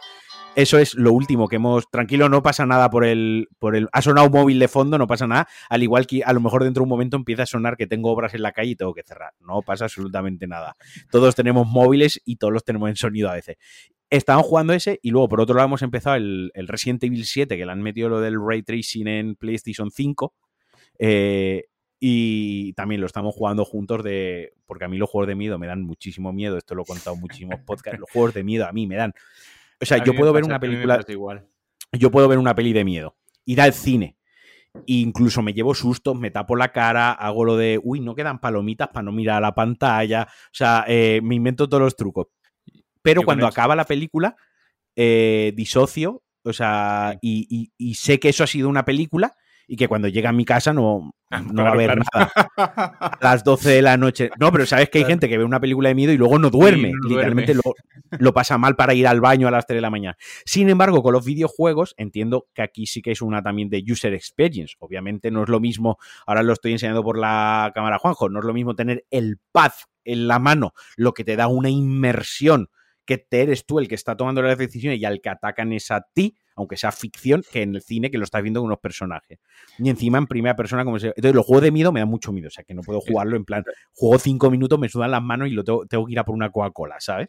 Esa, siempre ha sido mi relación de amor-odio, por ejemplo, con Silent, con Silent Hill. Me encanta. Por ejemplo. me encanta, pero cuando lo, cuando lo juego, bueno, tengo que prepararme. cuando, salió cuando salió PT, Hostia, eso fue un ejercicio de, un ejercicio de entre sadomasoquismo, superación personal, entre casi suicidio, porque era como, a ver, esto hay que jugarlo. O sea, esto hay que jugarlo. A poco que te gusten los videojuegos y estés metido en el mundo, esto hay que jugarlo. Pero es que si juego esto, probablemente me dé una parada cardíaca o, o sea incapaz de avanzar tres metros, ¿no? Está muy bien montada esa demo. Sí, sí, eso playable teaser. Es que además, para es que Kojima es un genio hasta, hasta para ponerle nombre a, a, las, así a la promo. A la promo, a, todo, tío. Oye, y el otro día hablábamos, venga, vamos a sacar el tema, hablábamos de, del tema de los speedruns. Y tú como programador que eres, como has dicho que has estudiado videojuegos, sé que alguna cosita tienes de, con el mundo, alguna relación con el mundo de los videojuegos, es decir, que algo de conocimiento tienes. Eh, hablábamos, hablando de programación y tal, pusiste el ejemplo cuando hablábamos de los tests, hablábamos de los mm, debugs, ¿no? De los puntos de ruptura en un código y tal. Justo tú hiciste la analogía de es como cuando un speedrunner aprovecha un glitch o aprovecha para romper el juego y poder avanzar. Esto se ve mucho en los Soulsborne, aunque también se ve en Zelda Breath of the Wild, también hay mucho speedrun de saltas tres veces y de repente matas a este enemigo de esta manera y sales volando. Entonces, cuéntanos un poco, ponnos un poco en contexto. Venga, te, dejo hablar ahora a ti, que te hay, tú. Ahí, por ejemplo, cuando, tú cuando mm, quieres hacer un speedrun y al final lo que estás buscando es un exploit, porque al final lo que estás buscando es hacer un exploit sobre el juego para saltar partes. ¿Qué, es, un, es, un, exploit? Para, para... Eh, vale, eh, porque... buscas un, un glitch, vamos a decirlo así, es decir, pero es, un exploit es cuando tú estás buscando un glitch de forma premeditada.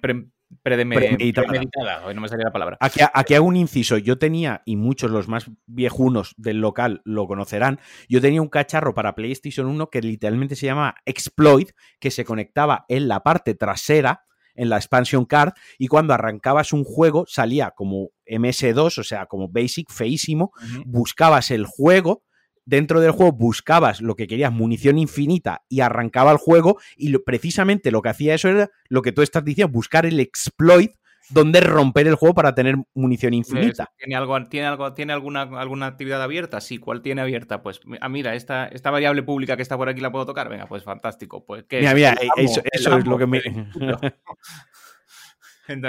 Entonces, eh, claro, al final, siempre normalmente cuando haces un speedrun, normalmente hay dos, tipos. los juegos que son 3D, eh, por ejemplo, uno, de los speedruns más conocidos, por ejemplo, suelen ser los de Super Mario 64 o similares.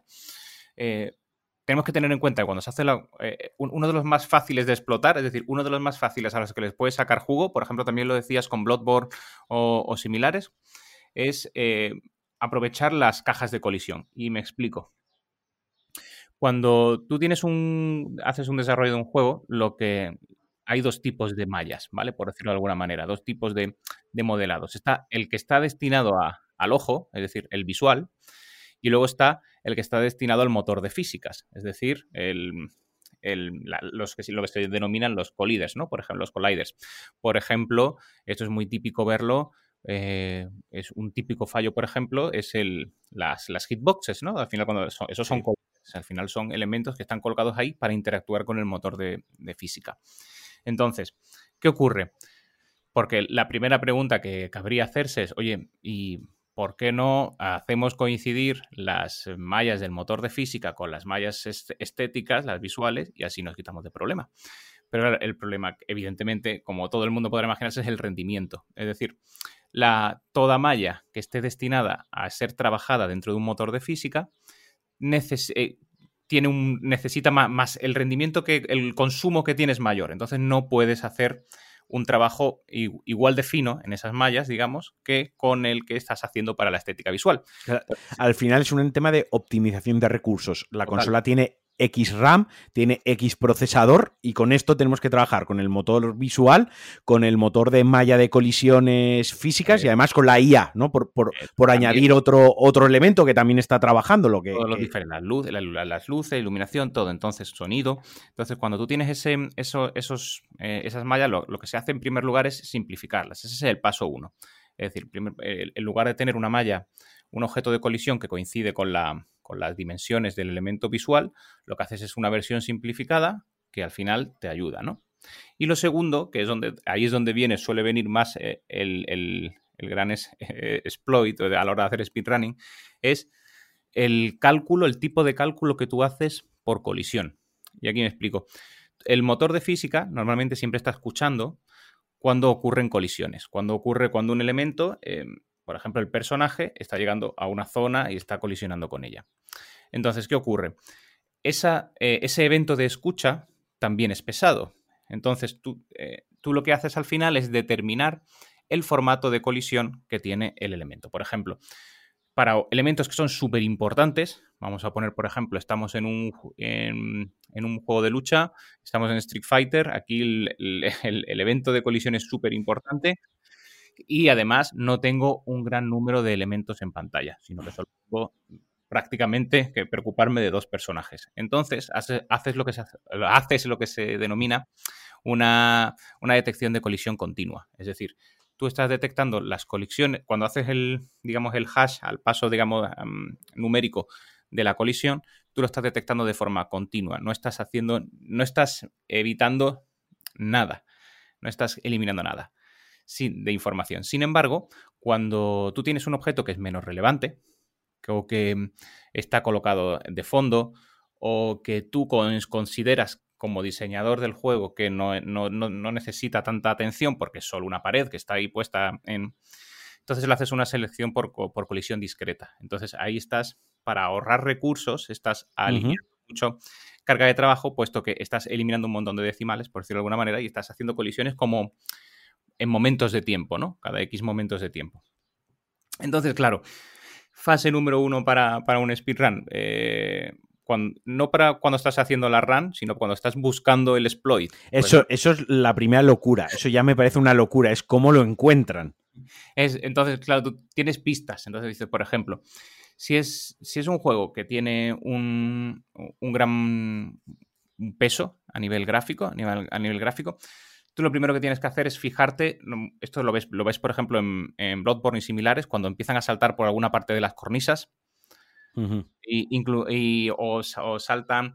Porque si tú buscas elementos del escenario que están alejados de, la parte principal, normalmente ahí van a tender las mallas a estar más simplificadas y las colisiones a tener una colisión, una detección de colisión, de colisión discreta.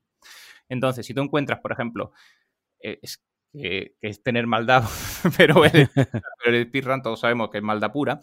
Entonces, tú vas buscando, por ejemplo, una zona donde tienes una colisión discreta y tienes dos elementos de collider que, que están muy juntos, por ejemplo. Es decir, que, tienes un...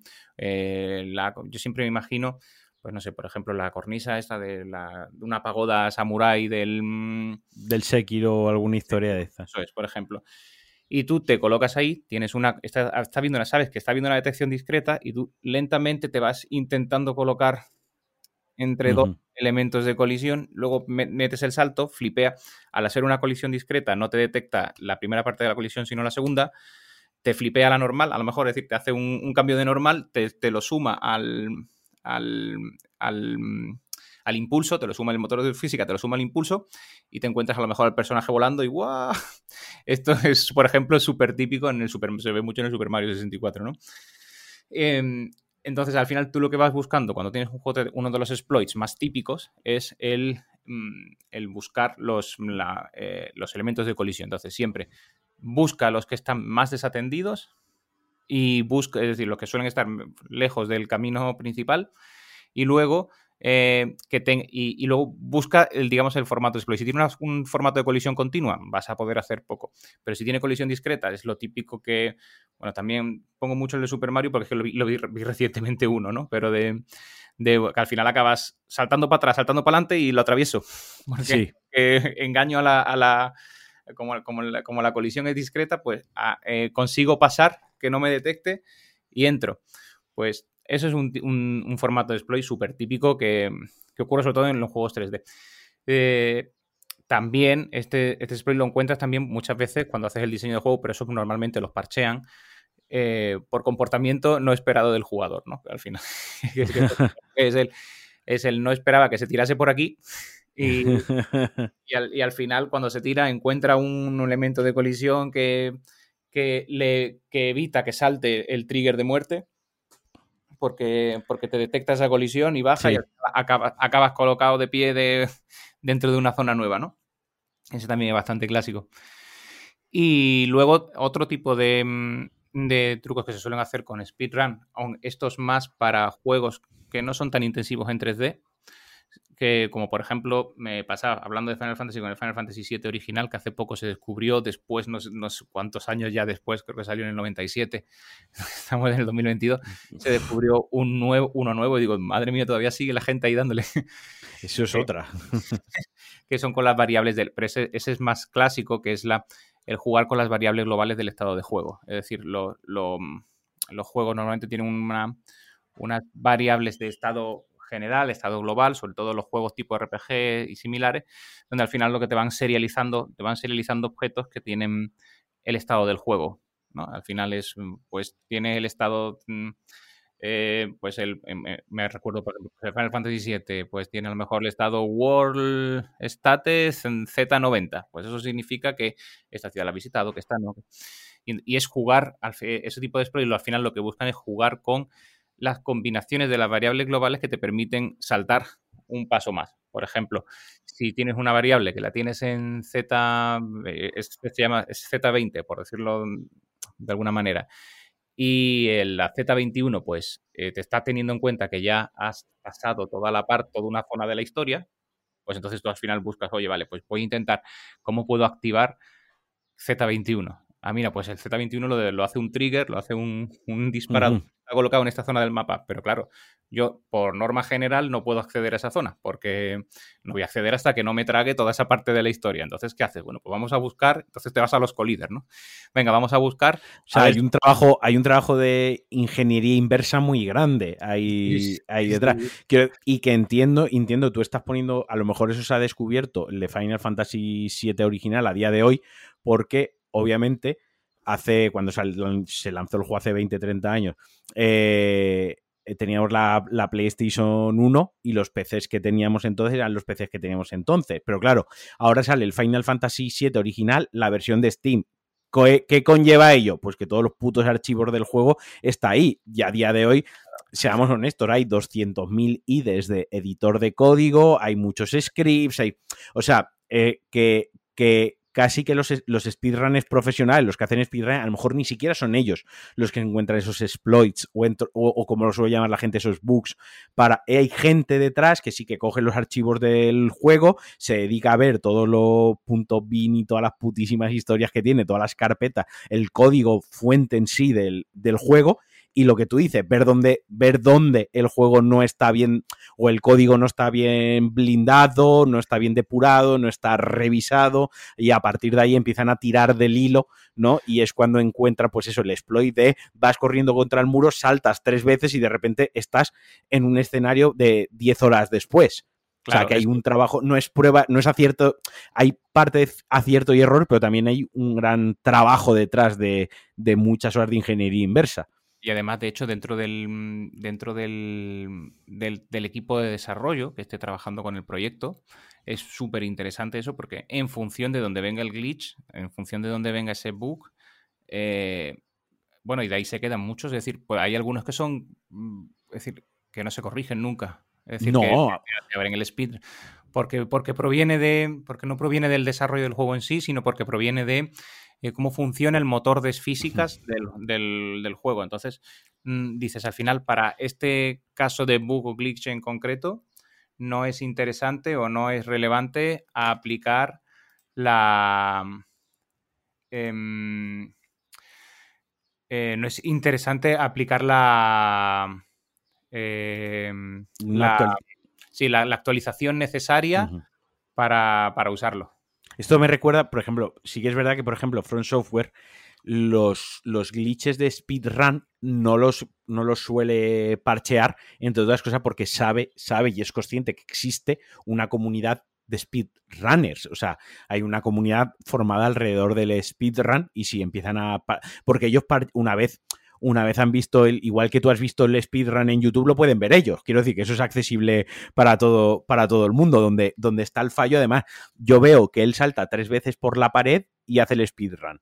Yo que tengo cierto nivel de conocimiento. Tú, por ejemplo, que tienes más conocimiento que yo, sabes que está jugando con el motor de física, con las mallas y tal. Pero es que el que ha hecho el juego, además, sabe en qué parte del código, en qué parte de la producción ha pasado eso. Pues es un tema de, de conocimiento, ¿no? Al ver, al ver el, al ver el mismo vídeo. Lo podrían solucionar. Ellos, sin embargo, por ejemplo, sí que, sí que solucionan otro tipo de exploits, los que hacen los del avance del personaje, los que sí que rompen como tal. Por ejemplo, cuando salió, cuando salió Bloodborne, yo recuerdo que había un exploit para subir de nivel que era tú cogías unos, unos objetos que son los ecos de sangre, estos que los explotan y te das experiencia, y tú te ibas a tu, a tu arcón donde guardas tus cosas, a tu cofre, y lo metías eh, cogías otro, otro objeto del arcón, salías, o sea, guardabas, salías, cargabas partida y entonces ese objeto del arcón te lo había convertido en 100 orbes de estos de ecos de sangre y volvías a hacer lo mismo. Guardabas los ecos de sangre, cogías el otro, salía y entonces así ibas generándote, autoproduciéndote ecos de sangre eh, en un punto en el que a la hora de juego podías tener nivel 150 si te habías echado 6 horas haciendo ahí el garrulo. como todo, todo, todos los que peinamos canas hemos, hecho alguna vez algo así parecido con el Pokémon, ¿no? Clonando eh, Pokémon. Claro, es, decir, pero eso, ese sí que lo corrigen, ese exploit sí que lo corrigen porque afecta al PvP, afecta a la, experiencia de juego como tal. Si tú vas desde el minuto 1 en nivel 150 OP, chetado, pues obviamente el juego no te va a parecer difícil ni desafiante, ni le vas a ver el mérito a superar lo que te plantean, que es parte de gracia del juego. Pero los que son de speedrun lo suelen dejar porque, bueno, estoy convencido que los dejan a propósito porque saben que es una cosa de ya, a no ser que es algo que crase el juego, en plan, he roto el juego, pero hay algunos que llegan al nivel de que tienes que salir del juego y volverlo a cargar. O sea, que mientras están cogiendo, salen del juego. O sea, a mí me flipan los de cuando cogen un ascensor se han dado cuenta que al coger el ascensor el juego ya reconoce que tú ya estás en la zona de abajo porque el ascensor lo utiliza como fase de carga. La pena continuar. Que, pero ya le has dicho al, juego, ya le has mandado la señal de carga a la siguiente zona porque este jugador ya está en la siguiente zona. Y mientras y si el ascensor son 30 segundos, tardan menos en, salir y entrar. continuar, eso es. que a lo mejor son 23 segundos y el ascensor son 30, ¿no? O sea, me parece alucinante. O sea, me parece una chulada, tanto por la parte del jugador, pero me parece todavía más una chulada por la parte de cómo creo que si te gustan los videojuegos ya hasta cierto punto, no que te gustan, perdón, me estoy expresando fatal y esto está feo. Si tienes eh, no solo te gusta, sino ya tienes cierta inquietud, mejor dicho, cierta inquietud por saber cómo funciona un videojuego, porque te pueden gustar mucho los videojuegos y tener cero inquietud en cómo funciona el videojuego. Esto es como al que le encanta su moto, pero le importa un bledo cómo funciona el carburador, ¿no? O al que se compra su Mercedes súper chulo tal cual, pero le suda la polla los inyectores, el no sé menos, la... O sea, totalmente respetable. Te pueden flipar los videojuegos y que te dé igual cómo funciona un juego. Pero si tienes esa inquietud, que por ejemplo tú la tienes, yo la tengo, de saber cómo funciona, qué coño está haciendo un videojuego ahí detrás, ¿no? Mientras yo le estoy dando el botón, este tipo de cosas son alucinantes porque aprendes un montón, porque dices, ah, coño, el videojuego, en el momento que yo entro al ascensor, ya, ya sabe, o sea, ya cree, o ya él ya considera que yo estoy en la siguiente zona. él ya la considera como tal. De hecho, además, el ejemplo del ascensor es un, muy, buen ejemplo porque lo que se, normalmente ese tipo de elementos son los que se, utilizan cuando haces un desarrollo de juego para hacer las pantallas de carga. Es decir, son, son zonas de carga-descarga. Lo que haces cuando entra en el. Perdón. Cuando entras en el, en el ascensor es que tienes un escenario cerrado. Ese escenario cerrado ahí lo tienes todo súper bien em, acotado. No, el personaje no puede salir del ascensor y entonces ahora lo que haces es aprovechas para mandar la descarga de toda la malla del nivel del que vienes e ir cargando la siguiente. Entonces, claro, eh, y, de ahí viene, digamos, el, atacar, el, hacer exploit a, esa zona cuando estás haciendo un speedrun. Es decir, si ya, si el, si el, digamos, si el desarrollo de juego me ha marcado el checkpoint, por decirlo de alguna manera, eh, me lo marca al entrar en el ascensor y no al salir, pues entonces yo entro en el ascensor y me ahorro todo el tiempo de descarga y carga de nuevo, de, nuevo ejercicio, cargo una nueva partida fresca y fuera, ¿no? Sí, sí, sí, no, me parece, ya te digo, a nivel cómo funciona la, la psique, ¿no? La psique de, del videojuego me, flipa un montón. Por ejemplo, el otro día otra cosa me llamó, esto ya lo cuento yo como curiosidad personal. Eh, mi novia se puso a, jugar a los Sims y entre las cuando carga, que sale todas las licencias, que hace uso de tercero, apreciaba Python. Por ahí dije, coño, que los Sims está hecho con Python, ¿no? Hostia, qué cosa más, más sencilla más sencilla, pero a la vez curiosa, ¿no? Quiero decir, de, de entre todas las tecnologías, o sea, que estamos hablando de EA, que estamos hablando de los Sims, de una de las franquicias que más dinero recoge en su, vamos, en su existencia, ¿no? Y al final está utilizando algo que entiendas así, es accesible para todos. Quiero decir, eso no, no, no, no que te, pongas a programar en Python no está vetado para nadie, es totalmente, no necesita, de hecho lo puedes hacer a través de webs y todo para ir probando. Eh, y están programando, en el, juego tiene partes o, funciones hechas en eso, ¿no? Y, y, me parece, me parece todas estas cositas ya de los glitches, de cuando el juego buguea, de me parece súper interesante, ¿no? Es como nadie se ha dado cuenta en el estudio, por ejemplo, con Forbidden West tú estás jugando a la, versión buena, pero Forbidden West cuando se lanzó los primeros 15 días tenía bugs rollo que cada vez que te subías a la montura, eh, se te quedaba fijo el tutorial de cómo utilizar la montura al lado de la pantalla, ¿no? Eh, y el rollo, de verdad nadie en el estudio ha jugado 30 horas al juego y se ha dado cuenta que esto pasa, porque es molesto, o sea, es algo que... esto es así de sencillo, si el estudio lo corrige es porque no tenía que estar ahí, si lo dejan es porque es una decisión de creativa, ¿no? De diseño. En ese, en ese, además, cuando, cuando ocurren esas cosas también suele pasar que, es, que viene de. Mm, viene de. Mm, también puede venir de un trabajo de localización, que a veces pasa. Es decir, cuando los trabajos de localización muchas veces mm, necesitan tocar código. Es decir, eh, aunque parezca mentira, me pongo colorada cuando me mira, aunque, parezca, aunque parezca mentira, el, el, desarrollo de, es decir, el desarrollo de código muchas veces, sobre todo de los trabajos de localización, no, no, es, no, no, no es solo un diccionario de texto a cambiar, sino que muchas veces también, eh, si el trabajo de localización es bueno, aplica a más cosas. Pues, por ejemplo, la locución, evidentemente, pero por ejemplo, el ajuste del lip sync de, de los personajes para que, pues porque hay frases que se tardan más o menos en decir. Y, es, suele ser habitual que mm, a veces ese tipo de, errores, de bugs, pueden provenir a lo mejor de que a la hora de tocar algún, cualquier tipo de, eh, de menú o de acción porque hace un, no sé, aquí me lo estoy inventando, estoy suponiendo, ¿eh? Eh, no, conozco ese, no conozco el error en concreto, pero que te está haciendo a lo mejor un overflow de texto, se te está desecuadrando la caja, tienes que entrar un poco al código a, tocar la dimensión y se ha quedado ahí un evento sin cerrar, el evento de close, y se te queda el tutorial colgado. lo digo porque me, e, ese fallo que me comenta me, me resultaría, es decir, me, resultaría raro que un equipo de testeo previo no lo, no, lo vea, mm. vea que se quede un menú colgado. Entonces, me imagino que será porque ha ocurrido en una fase del proceso posterior, es decir, ya cuando están haciendo un trabajo de localización sobre, sobre la versión, porque eh, es, que, se te quede un menú colgado en, pantalla es, es, lo que tú dices, es, una versión rota, es una versión fea.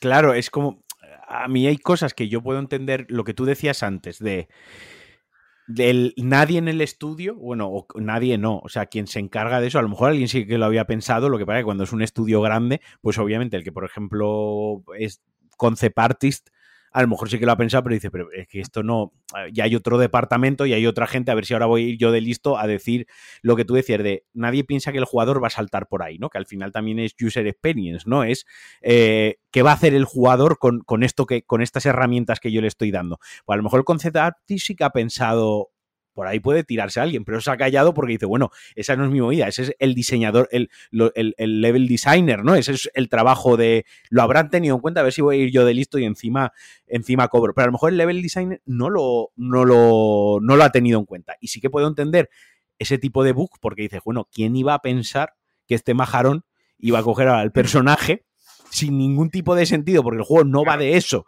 ni te invita a hacer eso, ni te indica eh, con los 70.000 recursos visuales que tienen los juegos para indicarnos hacia dónde ir, que es desde una lucecita al final del escenario que te dice ve por ahí, hasta una flecha que te dice por ahí, o sea, los recursos son muy amplios, que este jugador se iba a dar media vuelta, iba a correr en dirección contraria, iba a saltar por ahí y se iba a lanzar. O sea, ese tipo de bug yo los entiendo, porque Además, porque, porque no, no es solo porque salte, sino además porque salta y justo toca una parte del.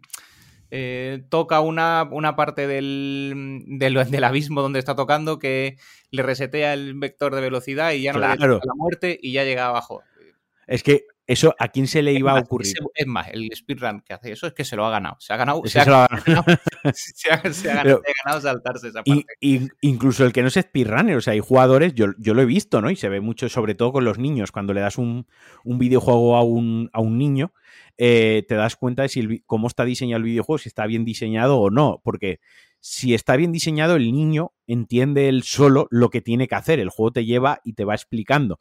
Cuando no está del todo bien diseñado tal, es cuando el niño empieza a hacer trastadas con el videojuego y es cuando dices, claro, nadie en el estudio pensó que nadie iba a saltar por ahí. Obviamente hay un bug, pues eso lo, lo vamos a corregir. Eh, bugs que, aunque tú tengas un equipo de testeo, porque los videojuegos, sobre todo los grandes, los indies, no tanto, pero los estudios AAA, cuando ya llega el final de la producción, contratan testers, testers tal cual, que tú vas cuatro horas a las... Yo, por ejemplo, a mí me llegan muchas ofertas de tester para EA en Madrid, lo que pasa que, que no estoy en Madrid, pero es eso, te llega, hay ofertas. Mi, mujer trabajó de eso. Ella... Ella era, mm, bueno, ella, es francesa, ella es francesa, Y eh, cuando, cuando, bueno, pues estamos hablando ya de hace 12 años por ahí, cuando una de, uno de los primeros trabajos que tuvo aquí fue, cuando llegó a España, fue precisamente en localización de videojuegos y haciendo... Claro, cogen testers de testers tanto para el gameplay como para la localización. O sea, en plan, de EA acaba de sacar 20 posiciones y uno es eh, Polish, eh, otro es French, otro es Germany, otro es tal para localización y luego para testear la localización. Y contratan gente que se pasa cuatro horas una mañana jugando durante dos semanas para pasarse el juego o le dicen, mira, tú no te vas a pasar el juego, tú te vas a poner en esta zona y queremos que recorras la zona, vas a, vas a luchar 25 veces contra este boss, porque vamos a asegurarnos de que no se rompe por ningún sitio el boss, porque este boss es bastante importante y no queremos que haya ninguna trampa ni que se quede colgado cuando tú utilizas una flecha, pues el juego se paraliza. Así funciona el test. Entonces entiendo que, claro, hay cosas que dentro de esas ese trabajo de testeo a nadie se le ocurre hacer porque nadie lo piensa. Pero hay otras que si has estado echándole 20 horas o 60 horas de testeo, te des cuenta que, están, que estén que estén ahí. Luego ya entramos en otro berenjenal, otro pantano, que son los tiempos de publicación y cómo se le aprieta un estudio y hmm. cómo un estudio se le dice, mira, volvemos a los accionistas otra vez y volvemos a los, a los, a los trimestres, ¿no? Eh, hay que cerrar trimestre. Eh, el juego está para el primer trimestre, ¿no? Para 25 de marzo el estudio te dice, el head, el head designer te dice, oye, nosotros necesitamos 15 días más porque este nivel, esto está así, así y así, pero es que 15 días más ya te estás yendo al segundo trimestre. Y te dicen desde Sony o desde el publisher, no, no, no, no, no. Esto yo lo quiero el 25 de marzo porque yo tengo que tener en el primer trimestre las ventas del primer fin de semana de marzo, ¿no? No, para, no lo quiero para el segundo trimestre, porque el segundo trimestre ya tengo dos juegos gordos que me van a arreglar el segundo trimestre, pero en el primero no he sacado ninguno, así que me sacas el juego ya. Eso también pasa muchas veces. Hay, hay, muchos problemas. por, supuesto, están los intereses de la propia compañía pues, a la hora, al final, de ir cerrando años. Sobre todo cuando hay cierre de año fiscal en el formato americano este que cierran en marzo, ¿no? El año sí. El 30 de marzo, el año fiscal. Es decir, eh, por un lado está toda esa parte de, mm, eh, evidentemente, empresarial de decir, oye, hay, que hacer ciertos, mm, ciertas publicaciones, ciertos elementos, tenemos que hacer ciertos, digamos, hitos, tenemos que cumplir hitos. Luego, pero luego también hay un montón de problemones cuando se retrasan juegos demasiado a nivel logístico también, eh, de la comunicación con, con las distribuidoras, con el, con el procesamiento de juego, con, yo me acuerdo, no me acuerdo qué juego fue, hubo un juego, el Halo creo que fue, ¿no? Que la liaron y salió una promoción en Monster, en las latas de, bebida energética de Monster. Sí, sí, sí, sí. Con, los códigos y el juego no había salido. Sí, sí, sí, sí, sí. Eh, es decir, todo es como, mm, digamos que es como una, cascada, ¿no? Al final, que un, retraso en esa parte suele, suele, provocar, eh, suele ser complicado de gestionar. Y luego, por supuesto, pero yo siempre digo, y aquí, bueno, yo creo que estamos todos de acuerdo, es decir, eh, un juego roto te va a costar más dinero, tiempo y esfuerzo mm. corregirlo que, que, un retraso. Entonces, sí, sí. O sea, cuando, se retrasa un juego, evalúan muchas cosas, por lo que estamos diciendo. A lo mejor pongo otro ejemplo súper chorra y muy mundano, pero a lo mejor los autobuses de Londres ya están rotulados o ya tienes la campaña de rotulación de los autobuses de Londres que vemos, o, cosas así. Es decir, retrasar un juego no es solo, es una decisión que se suele meditar más de lo que nosotros nos pensamos, porque hay muchas campañas de marketing y cada día más, porque además ahora ya hay creadores de contenido, está que sí, el de la, batic, la Baticao, que te va a sacar la Baticao del videojuego, el, el autobús que va a ir pintado, encima vamos a hacer una colaboración con no sé, hay como 300.000 cosas que se retrasan también y que a lo mejor ya no dependen del propio estudio, porque tú, tú el estudio depende de decirle a su personal, oye, pues vamos a hacer horas extra. O mirad, eh, habíamos dicho que el juego se lanza el 25 de marzo, había un bonus económico para todo el equipo el 30 de marzo y además entre el 1 eh, de abril y el 10 de abril nos íbamos de team building a tal sitio a pasárnoslo bien porque a celebrar que hemos lanzado el juego, que esto en ciertos estudios cuando se lanza el juego acaba el estrés gordo, el estrés gordo se lo lleva otra gente, ¿no? Los de soporte, los de relaciones públicas y tal, pero a lo mejor los devs y los diseñadores y tal, pues se van 10 días de vacaciones de team building a relajarse, ¿no? Eh, claro, ahí Hay cosas que sí que controlas tú, que es decirle a tus empleados, pues oye, no va a ser el día 1, nos vamos a ir el día 15 del mes siguiente y encima ahora vas a hacer horas extra que te las vamos a pagar o no y ahora eso sí está a tu control. Pero las latas de Monster no, si las han mandado a imprimir, las han mandado a imprimir. Aún así, también es cierto que luego a la hora de, es decir, siempre a la hora de hacer la, y eso está bien, es decir, que a la hora de hacer cuando en, rescala de, de, tiempos, por ejemplo, con toda la parte esta de del crunch, ¿no? Que estábamos hablando antes, es decir, todos los que trabajamos en software sabemos que el crunch está ahí siempre, da igual que sea videojuegos o que sea cualquier otro, siempre las, deadlines llegan y, hay que enfrentarlo, pero sí es cierto que por una de las malas prácticas dentro de la industria que estaba ocurriendo es que el crunch que había en algunos estudios estaba siendo ya e, excesivo, es decir, em, eh, eh, hay, situaciones lamentables. Es decir, gente que, se quedaba a dormir en el estudio. Para, el otro día, mira, el otro día cuando acabamos de, de Quarry, me quedé viendo los, los títulos. Eh, y ahora, pues eso mismo, con el tema de que estoy formándome como programador y demás, pues presto atención cosas que antes no le prestaba atención. Y de Quarry creo que conté que tenía solo 12, como developers, developers, tenía 12, solo, solo 12. O sea, es un juego grande y tal, pero, o sea, que pensamos muchas veces que un juego tiene muchísimos programadores, en plan, ¡guau! Aquí hay 500 programadores. Bueno, eso lo tiene Rockstar y no tiene ni siquiera 500, a lo mejor tiene 60, como mucho. O sea, de, del, de, un videojuego, no todos. De hecho, yo te diría que casi la menor parte son programadores. Eh, cuando, cuando tú, te, digamos, dentro de la línea de trabajo de un juego, siempre tienes.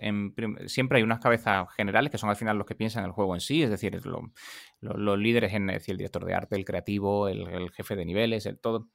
Y de ahí lo que se cuelgan normalmente, cuelgan diferentes departamentos, y es cierto que el core, normalmente, aunque el juego sea muy. salvo, salvo juegos tipo GTA o algunas excepciones similares que es que, son juegos con multidimensión, ¿no? Es decir, que tienen muchas dimensiones de trabajo distintas, muchos mm, eh, mm, eh, sistemas de, dentro del, juego, que ya se, digamos, escala demasiado. El, pero el, lo que viene a ser dentro de un, proyecto normalmente, sobre los que reposa gran cantidad del desarrollo, no son tantos. Es decir, lo que pasa es que luego evidentemente tú necesitas cientos de personas, pero ¿por qué necesitas cientos de personas? Pues porque luego hay que modelar un mundo entero. Pero, pero a lo mejor eh, ese mundo entero, pues has utilizado a, no sé, hay un director de arte y ahí a lo mejor tienes, o con ocho, con ocho concept artists, te has cargado lo que es el diseño del mundo. Pero claro, ahora hay que modelar cada piedra, cada, cada roca, cada árbol, cada, cada nube. Esto, es, esto lo comentaba porque el, hablar del crunch dentro de y de la programación, obviamente los videojuegos ya tienen programadores, pero creo que es algo que no se da tanto en el mundo en general de la programación, sino tan sí más en los videojuegos, que tú sabes que hay mucha gente que está trabajando ahí por pasión y por devoción. Mm. O sea, eh, tú a lo mejor trabajas de programador para una, para una consultora y tú lo que quieres es hacer tus ocho horas que no sean diez y que te paguen a final de mes, ¿no? Y hacer tu proyecto y ya está. Pero en un videojuego sí que entra un componente emocional que eh, a veces pues se aprovechan o se han aprovechado durante mucho tiempo muchas compañías para apretar mucho con el crunch de, bueno chicos, pero que estamos trabajando en Cyberpunk. Hombre, es que esto es historia de los videojuegos, que esto es CD Projekt Red, es que este juego lo va a disfrutar mucha gente. Y es como, bueno, vamos a calmarnos. Sí, pero no. Sí, pero no. O sea, eh, seré una. Amaré los videojuegos y seré un fanático de los videojuegos, pero gilipollas no soy. Y si estoy echando aquí 14 horas sin ver a mi familia, pues tendrá que. Las 14 horas se tendrán que ver por algún lado, ¿no? O sea, o me la das en día libre, o me lo pagas, o me haces una paella el fin de semana, pero coño, eh, esto tiene que tener color. Ahí, ahí, la verdad, desde. No, mm, desconozco en otras áreas, pero desde el punto de vista del programador el que está en videojuegos 100% seguro es por pasión, porque el, precio, el coste hora, o sea, el precio hora de trabajar en, sobre todo, en, por, ejemplo, en, un, en una core banking solution, es decir, una solución de core bancario, por ejemplo, que, por poner una solución que puede ser relativamente aburrida dentro del punto de vista de la pasión que estábamos hablando. De la pasión, sí, del trabajo, ¿no? En sí. y, un, y, un, juego, es decir, no hay, no hay color. Es decir, el salario, el salario que se vaya al programador, que podría estar en el core eh, bancario, mm, programando porque sabe hacerlo y, los cash anuales que se va a llevar y el, los CAS que se va a llevar trabajando en un estudio de videojuegos no tiene color. O sea, solo se entiende por la pasión y por la devoción, no, no, por la, por la vocación, mejor dicho, ¿no? Eso es, pues, pues, eh, al menos en el área de pronto. Ya te digo, yo no, luego desconozco si a lo mejor luego en otras áreas, como en diseño o en cualquier otro tipo de elemento, pues haya, no sé cómo saldrá la comparativa, pues por ejemplo, en el modelado de juegos con respecto al modelado en cine, por ejemplo. Pero en, programación sí que sí que seguro es por pasión, seguro porque, porque está, son, son, es decir, son sueldos en comparación al resto de los sueldos de, de un, de un desarrollador, de un programador son sueldos bajitos. Luego es cierto que, bueno, luego te haces tú tus proyectos o, que luego puedes escalar y obtener nombre. Ya sabes que aquí esto es como el cine, ¿no? Al final hay un, Correcto. un componente. No, no, has hecho el mejor ejemplo. Has hecho, es que siempre el cine es como la mejor comparación, ¿no? Es como si tú quieres ganar dinero grabando cosas con una cámara, dedícate a publicidad, que vas a ganar mucho dinero. Quiero decir, porque lo EF eh, para su colonia de este año va a soltar todo el dinero que haga falta para que su anuncio sea mejor que el de Dior o el de Chanel. Me lo invento porque no tengo ni puta idea de perfumes ni de publicidad, ¿no? Pero va a soltar toda la panocha. O haz videoclips. ¿No? Porque los videoclips dan dinero, porque hay Sony, hay productoras, hay mucho dinero detrás del lanzamiento de un single y de un hit, y hay mucho dinero. Ahora bien, si vas a hacer cortos o producciones indie porque te gusta el cine, porque tal, o a lo mejor quieres trabajar en la próxima de Misión Imposible, pues a lo mejor los cámaras no están tan bien pagados y por eso se puede hacer una macroproducción de ese nivel, ¿no? Porque no todo el mundo cobra tanto. Pues esto es un poco lo mismo. Yo, ahora mucha gente cuando estudiando programación, ¿y no te has pensado hacer algo de videojuegos? Centrarte en... Y yo siempre digo, no. O sea, yo, los videojuegos quiero que sigan siendo mi safe space, ¿no? Yo quiero seguir divirtiéndome con mis videojuegos, quiero seguir pasándomelo bien. Si entiendo cómo funciona un videojuego, pues oye, a nivel, soy una persona curiosa e inquieta, ¿no? Y lo que comentaba antes de la moto, también tengo mi moto y se arregla el carburador, pero porque he tenido esa inquietud, no por, no por otra cosa. Lo que ser mecánico. Pero, pero, pero no quiero ser el que haga los videojuegos porque sé que está peor pagado de lo que puedo de lo que puedo ganar por las mismas ocho horas en otro puesto de trabajo y, porque no me quiero quemar a ese nivel, no, no quiero convertirme en esa persona, ¿no? Que, eso ya lo ve como el trabajo, como tal, no, no, quiero, para mí yo quiero que esto siga siendo mi, diversión y mi, entretenimiento, así que ya sabéis, ah, chavales. Además, dentro de los videojuegos siempre tienes un área muy bonita, que, al final es la definición de lo que tú estabas diciendo, al final el, amateur, ¿no? Es decir, amateur en el buen sentido de la palabra, ¿no? El, el hecho de hacer las cosas por el amor de hacerlas, es decir, por, por disfrutar hacerlas. Entonces, el saber programar, pues sí si, y si te sabes programar y te gustan los juegos, siempre podrás hacer tu juego no por, por, la, por, por, la, por la necesidad de publicarlo o de sacarlo, sino por simplemente por, porque, porque disfrutas haciéndolo, porque como, como por, o igual que arreglar el carburador, ¿no? Porque, porque, porque, te gusta y, lo, y tienes la inquietud y te gusta echarle un rato. Pero sí, a día de hoy todavía creo que la industria cambiará. Yo creo que irá cambiando al final la, el, el, el, mundo del videojuego es muy lucrativo, es la industria del entretenimiento más grande. Creo que... Pero es muy joven, lo que necesitas son años de madurez. Habrá. Al fin y al cabo lo que necesitas es eso. tiempos mejores, pero de momento hay, mucho, hay mucha diferencia. tanto con el Oye, nos, con nos, nos, has dado trucos para ser los mejores speedrunners. Bueno, eh, trucos para. A ver, yo, no soy speedrunner. Yo te lo digo desde el punto de vista del que hace el juego, te diría dónde te, doy, pistas de dónde buscaría yo. Nos has explicado cómo ser el mejor eh, eh, speedrunner, nos has explicado más o menos cómo funciona la producción de, de un videojuego, nos has explicado el poco dinero que se gana si alguien quiere desarrollar videojuegos, que se dedica a programar otra cosa. Así que, para ir cerrando y no robarte más tiempo, te voy a preguntar por, tú has dicho que tienes ahí pendiente Elden Ring, que me cuentes dos juegos o tres juegos que tienes pensados para, para este verano y las plataformas en las que lo, lo vas a jugar. Pues mira, últimamente casi, casi todo lo que estoy jugando lo estoy haciendo a través de eh, Steam o a través de Play. Casi todo tengo, soy uno de esos afortunados que tiene el Play 5 por ahí. Así que ahí tengo, ahí tengo algo de suerte. Y uno de los que tengo, mm, lo que pasa es que me han roto los esquemas porque como tengo poco tiempo para jugar siempre, digo, siempre me gusta guardarme algo de, espacio de algún tipo de juego que quiero sacar. Y yo tenía guardado en mi, en mi esquema. Yo me hago mi esquema de los juegos que voy a jugar para poder dedicarle. Yo tenía guardado para el God of War y eh. no está. No, está, señor. ¿Dónde eh, está? en el, lo tienes en el Play. Ah, el. No, el nuevo, el, el Ragnarok. Vale, sí, sí. El Ragnarok, ya, tío. O sea, eso es eh. una. Además está Cory Barlog ahí jugando en, en Twitter mucho al, a, a, vacilar, ¿no? Con el, con el tema de, del Ragnarok. Sí, sí, sí. sí. Entonces, entrado muy bien este veranito, ¿eh? Uf, yo, yo lo. Vaya, era. Mi, mi intención era tener. vaya, lo tenía guardado para eso. Es decir, tenía. Eh, tenía guardado para el, para el, para el Ragnarok. Y además yo decía, siempre juego casi siempre los juego juntos. Al, es decir, me pasó con el, eh, con el anterior, con el um, Horizon, me pasó lo mismo. Jugué el Horizon y también jugué al, al en este caso, al, al nuevo, el de 2000, hmm. bueno, al, al, que comienza la era, digamos. Así que eso me ha fastidiado un poco. Pero bueno, lo tengo por ahí, eh, lo tengo por ahí en pendientes. Tenemos también por ahí en pendientes, ¿qué más? tengo, bueno, por supuesto, tengo tengo que estoy ahora mismo con el, con el Horizon y también con el, eh, con el Guacamele 2, que estoy ahí ya.